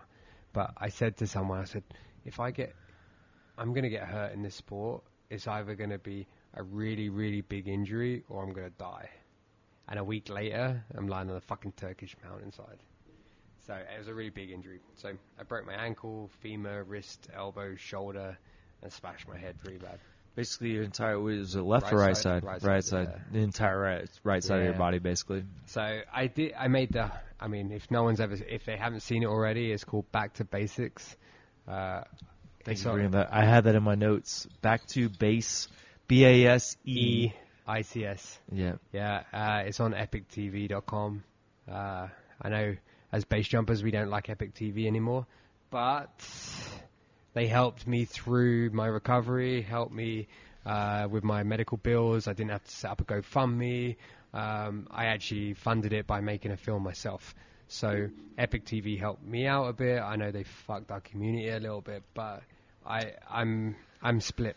And actually, I'm the same, man. Like I, I'm in that neutral neutral corner. the you know. guys, the guys helped me a lot, Yeah. um, and obviously I helped myself by making it rather than just ask the community for help. But um, yeah, I enjoyed it. So if you want to see it, it's six episodes. Each one is about five minutes long.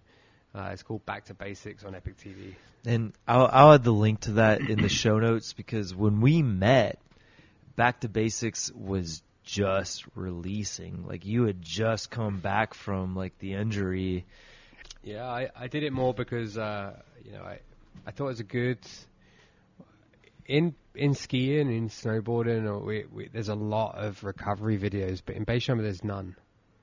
Yeah, there's a lot of fucking injuries, and we need to help each other. And I tell you what, in skydiving and base jumping, over those years of releasing this film, I've had so many base jumpers and skydivers message me and say, "Thanks for making that video. It's really helped me in like the physio and the mindset and everything else." And you know, I did it because I was like, "Then there's a story that needs to be told and helped out and whatever else." So, if it can help someone who gets injured, because when I first learnt to base jump, someone said to me, actually Brad said to me, uh, "It's not a case of." If you get hurt base jumping, it's when. When same same with wrecking a mo- motorcycle. Yeah. yeah. That, that's- Uh, it's I- not when you're gonna put one down. Oh, so the actual injury itself was caused because I was a little complacent. I didn't, uh, I didn't take into account of how I felt at the moment. Like the, that morning, I didn't feel good about the jump, and I should have taken that as a as a warning. Uh, I didn't. I jumped anyway. I was like, whatever, you're just being a pussy. And anyway, I wasn't. Uh, I I could have. I didn't want to land on the pontoon in the r- middle of the river. Uh, mainly because I was scared that if I missed the pontoon, I'd be in a river in a Vampire Four, uh, fully zipped up. And Dude, I've I've landed in a wingsuit and nearly drowned. Yeah. There's I don't know what podcast number it is, but you can listen to it and hear all about it. Like And it's a scary- nearly died. It's not a good feeling. It's a scary thought, and that river in Kemaliye isn't a fucking isn't a joke. Like I've landed it in without a wingsuit. I haven't been to Kemaliye Yeah, yet. and yet. yeah. Uh, I was fuck. It's it's not a joke when you're not in a wingsuit. So when you're in a wingsuit, if you miss it. So I decided to pick a. I went and checked out another landing area. It was above, um, and it was a car park. I thought, fuck, I can land there. And then when I uh, flew out the ultralight and I opened and I was like trying to get there, I was like, holy fuck, I'm too far away. Like in hindsight, what I should have done is just continue flying in my wingsuit, so I was upwind of the landing area and then deployed and then landed. But you know, I was still. It's all after the fact. It's after the Doesn't fact. matter. Doesn't matter. So uh, I opened and I couldn't make the landing area, so I looked down. I found a little grassy patch of field, and I thought, I just was at competition a week before. I can land on a disc. So I flew in, and when I got about 30 feet, it was like boulders everywhere. I was like, oh fuck. Um, I, I picked a really big boulder that was on the ground and tried to land on top of it. And then as I got on top, I slid, and my ankle got caught in between the two boulders. And then as I peer left, uh, my ankle stayed still. I rolled, so I snapped the ankle straight away. I broke the wrist, I broke the femur, I broke my elbow, I broke my shoulder, and then smashed the head. Mm. So And if you want to hear one of the most carnal um, screams as far as pain is concerned, just go to Jamie's like back to BASEics video because like because I I met you after you were already like kind of recovering and and this was like Yeah. a year you were getting it was like oh the first one's about to release you know it's like oh this, this is cool. But but when I watched that video I was like oh this is real. Like uh the things that can happen to you when you choose to jump off fixed objects uh be prepared be ready yeah, and, and it's a Like, scary it's thing. a good video I I'm very I'm shocked that I, I'm I'm happy now that I I've walked away from it, but I'm still a bit like almost survivor guilt to how so many other base jumpers have died and I didn't. And I understand. I've I've now under, I've accepted where I am, but I spent for a long time I was very guilty that I got away with it.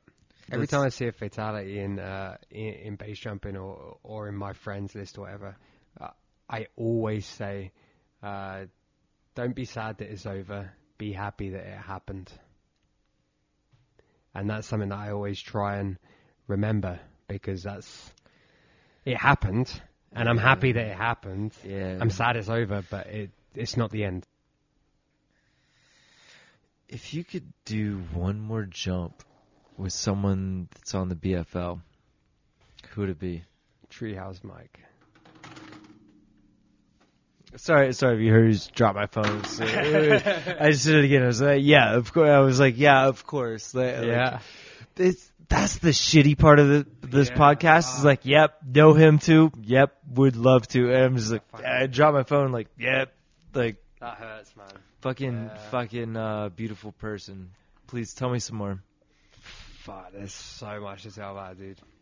He's like, I moved to Squamish and I was so stoked. I was like, fuck, I'm gonna, I'm gonna spend some time with this dude. He's so loving and generous and, and even when I was going through some shit times trying to sort my life out and I was being a dick, he would still be there wanting to fucking, uh, still, still wanting to do stuff with me and he was understanding.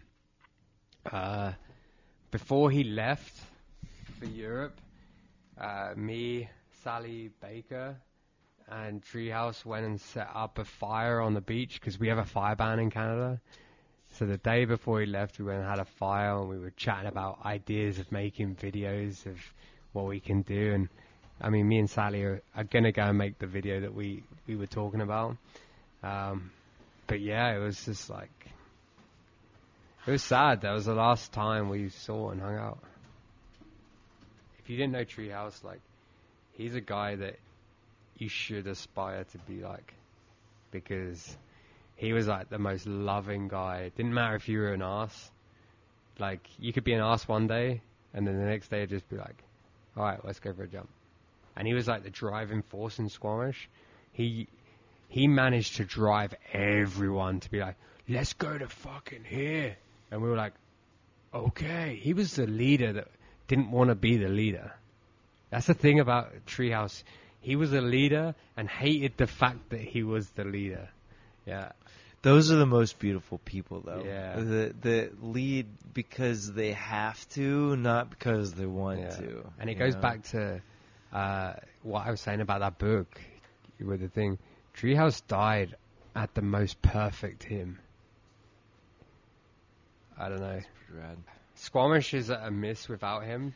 Uh, even but I the you what, you guys like the Squamish like uh community, like you guys are like making, uh, not making, but the jumpers that find their way there are like I, I'm seeing some stuff over there. You know, so there's it's some like- love there. It's like like Yeah. about three or four years ago, like when the Dallas base crew was just like fucking crushing it. Like they were putting out all these videos of bandit jumping some buildings, and and I was like, oh, do I do I need to move to Dallas? Is that where like all the shit's going on? You know, like, but I'm I'm like watching stuff going on in Squamish, and I'm like, hmm. All right, there there's some stuff going on there. Like they, these boys got some, you know, Dude, as, what- as my like my base network grows, there are times where I'm like, all right, like this is going on, this is that, that's going on, like like the yeah Seattle with like you know wingsuiters and stuff, like got it, but like Squamish has like like the whole gamut going on. I have Yeah. never been part of a base community. Like, and it, you know, don't get me wrong. A lot, there's a lot of love in our sport, but I've never been in a community where everyone gets on. Now, Squamish, the slider down jumpers, the slider up jumpers, the tracking jumpers, and the wingsuiters will all start the hike at 7 a.m. We'll all go to the top if if fucking everyone's going to the top, and it's so amazing. Like everyone wants to be around everyone, you know, and it doesn't. Everyone gets on, you know, and and sometimes there's people that don't come up with great ideas, but uh, we all talk about it and and we sort it out ourselves, and we talk to a community. We talk to the uh, the search and rescue, the Squamish search and rescue. We're in direct communication with them to try and improve our our, our sites and and That's so sick. it's so good that our community is so tight knit. And I reckon the community of Squamish itself, the town, see how tight knit the base community is. And we're getting a lot of respect from the climbers, the slackliners, search and rescue guys, um, and the, you know the the mayor of the the mayor of the town. They can see how tight the community is, and that's, something that rad. the rest of the community should, the rest of the base community should try and aspire to be. You know, like it's, and I mean, I'm not saying Squamish is perfect. We're not all perfect guys, but uh, we definitely we're in a beautiful place, and Yeah. we understand that we're in a beautiful place, and we are going to try and do what we all want to do. Uh, but saying that, Squamish is really shit. I highly recommend no one ever comes here. We haven't got much to offer. It's like surfing. It's like, surfing yeah. sucks. Don't It do sucks, it. don't Yeah. come. don't ever come here. That's awesome. So so wrapping it up. Um. So we already talked about like uh we we hit the the the famous four, but so every base or every podcast we do, like the previous guest gets to ask a question to the next guest, and the last guest happened to be Tristan Henley, who's who's the youngest base jumper that I know that is a fucking slayer and just awesome dude. But um, his question to you, and uh, so I'm I'm trying to like I'm trying to like slow down like so that you can like think up a question. We can hit pause if you need to, but um, Tristan's question to you, and he didn't know it was coming to you, is uh, do your parents know you base jump, and if so, how do they feel about it? if my parents pack. don't know we base jump, yeah, I'm fucked. But my parents, my parents know I base jump. Do they? Yeah, of Yeah. course. You know, they've known. Uh, I hid it for them for the first year, um, which is good because that's my crazy year. Uh, but we fell out for a long time. My parents wouldn't talk to me. Mm. Re- seriously, like they were like, "You're selfish. You're a cunt. You're this." You know, we didn't get on. Um, and it wasn't until an accident happened at Beachy Head in England. I've, ju- I've jumped beachy. yeah. Yeah. So I jumped Beachy Head with a with a, a, a jumper, and he broke his leg. And we didn't have cell service down there, but I had my spot on me, you know, the beacon, and I launched the beacon button, and I hadn't changed. Even though my parents and me hadn't got on for the last year, I didn't change them from my emergency contact. So Rare. yeah, uh oh. Uh, so I pressed the button, it went off, and my parents got an alert saying, uh, "Is Jamie's in need in fucking this part? Would what would he be doing there?" You know, and I didn't have any cell service, and I'm helping my friend trying to get out of there. Um, and then we built a relationship afterwards because I, when I got to cell service, I was like, no, I called the beacon because my friend got her. I'm the only one. It, it would have taken us 20 minutes to run out to get service, so I launched my beacon, and they were like, okay, I'm glad it's not you.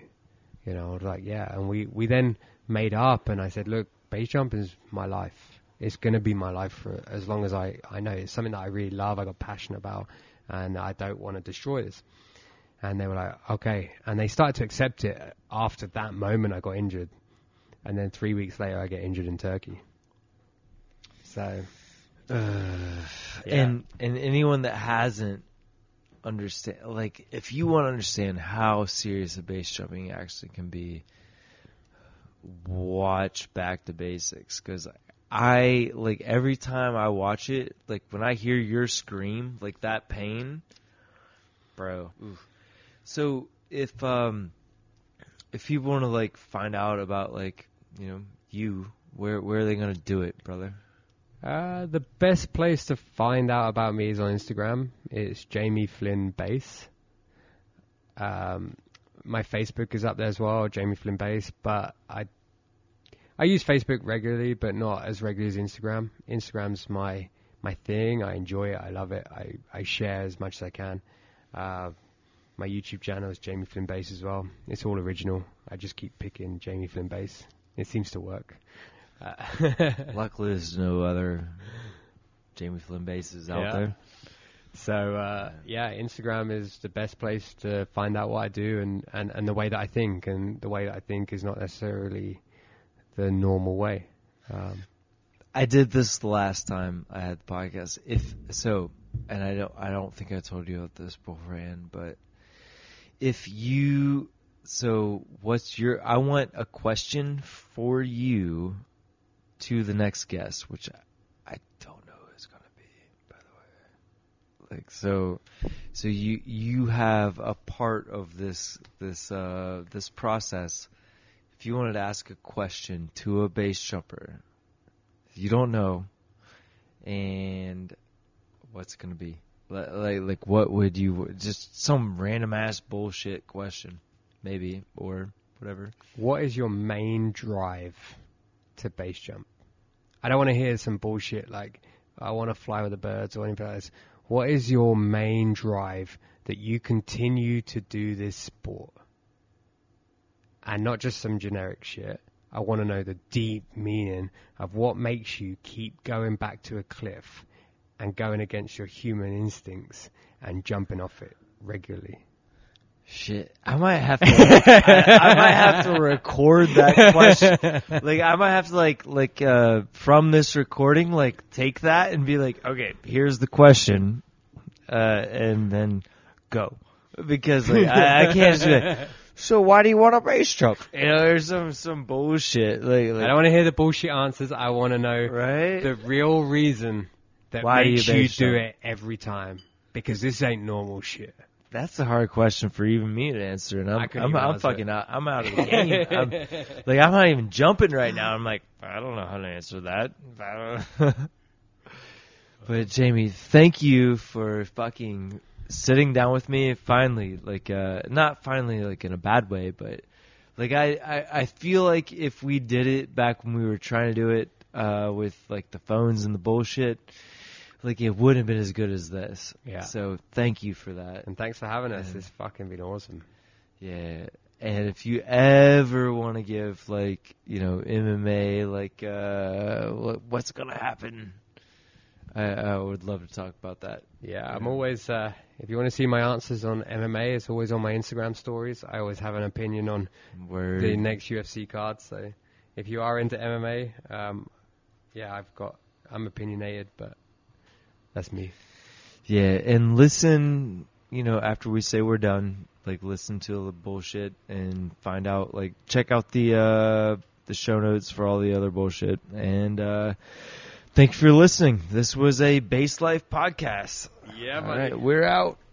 All right. If you want to know more about our guests, just check out the show notes. And if you want to give us some feedback or reach out to us, you can hit us at baselife2014 at gmail.com, facebook.com backslash the baselife, and on Instagram, we're at base.life. All right. Thanks.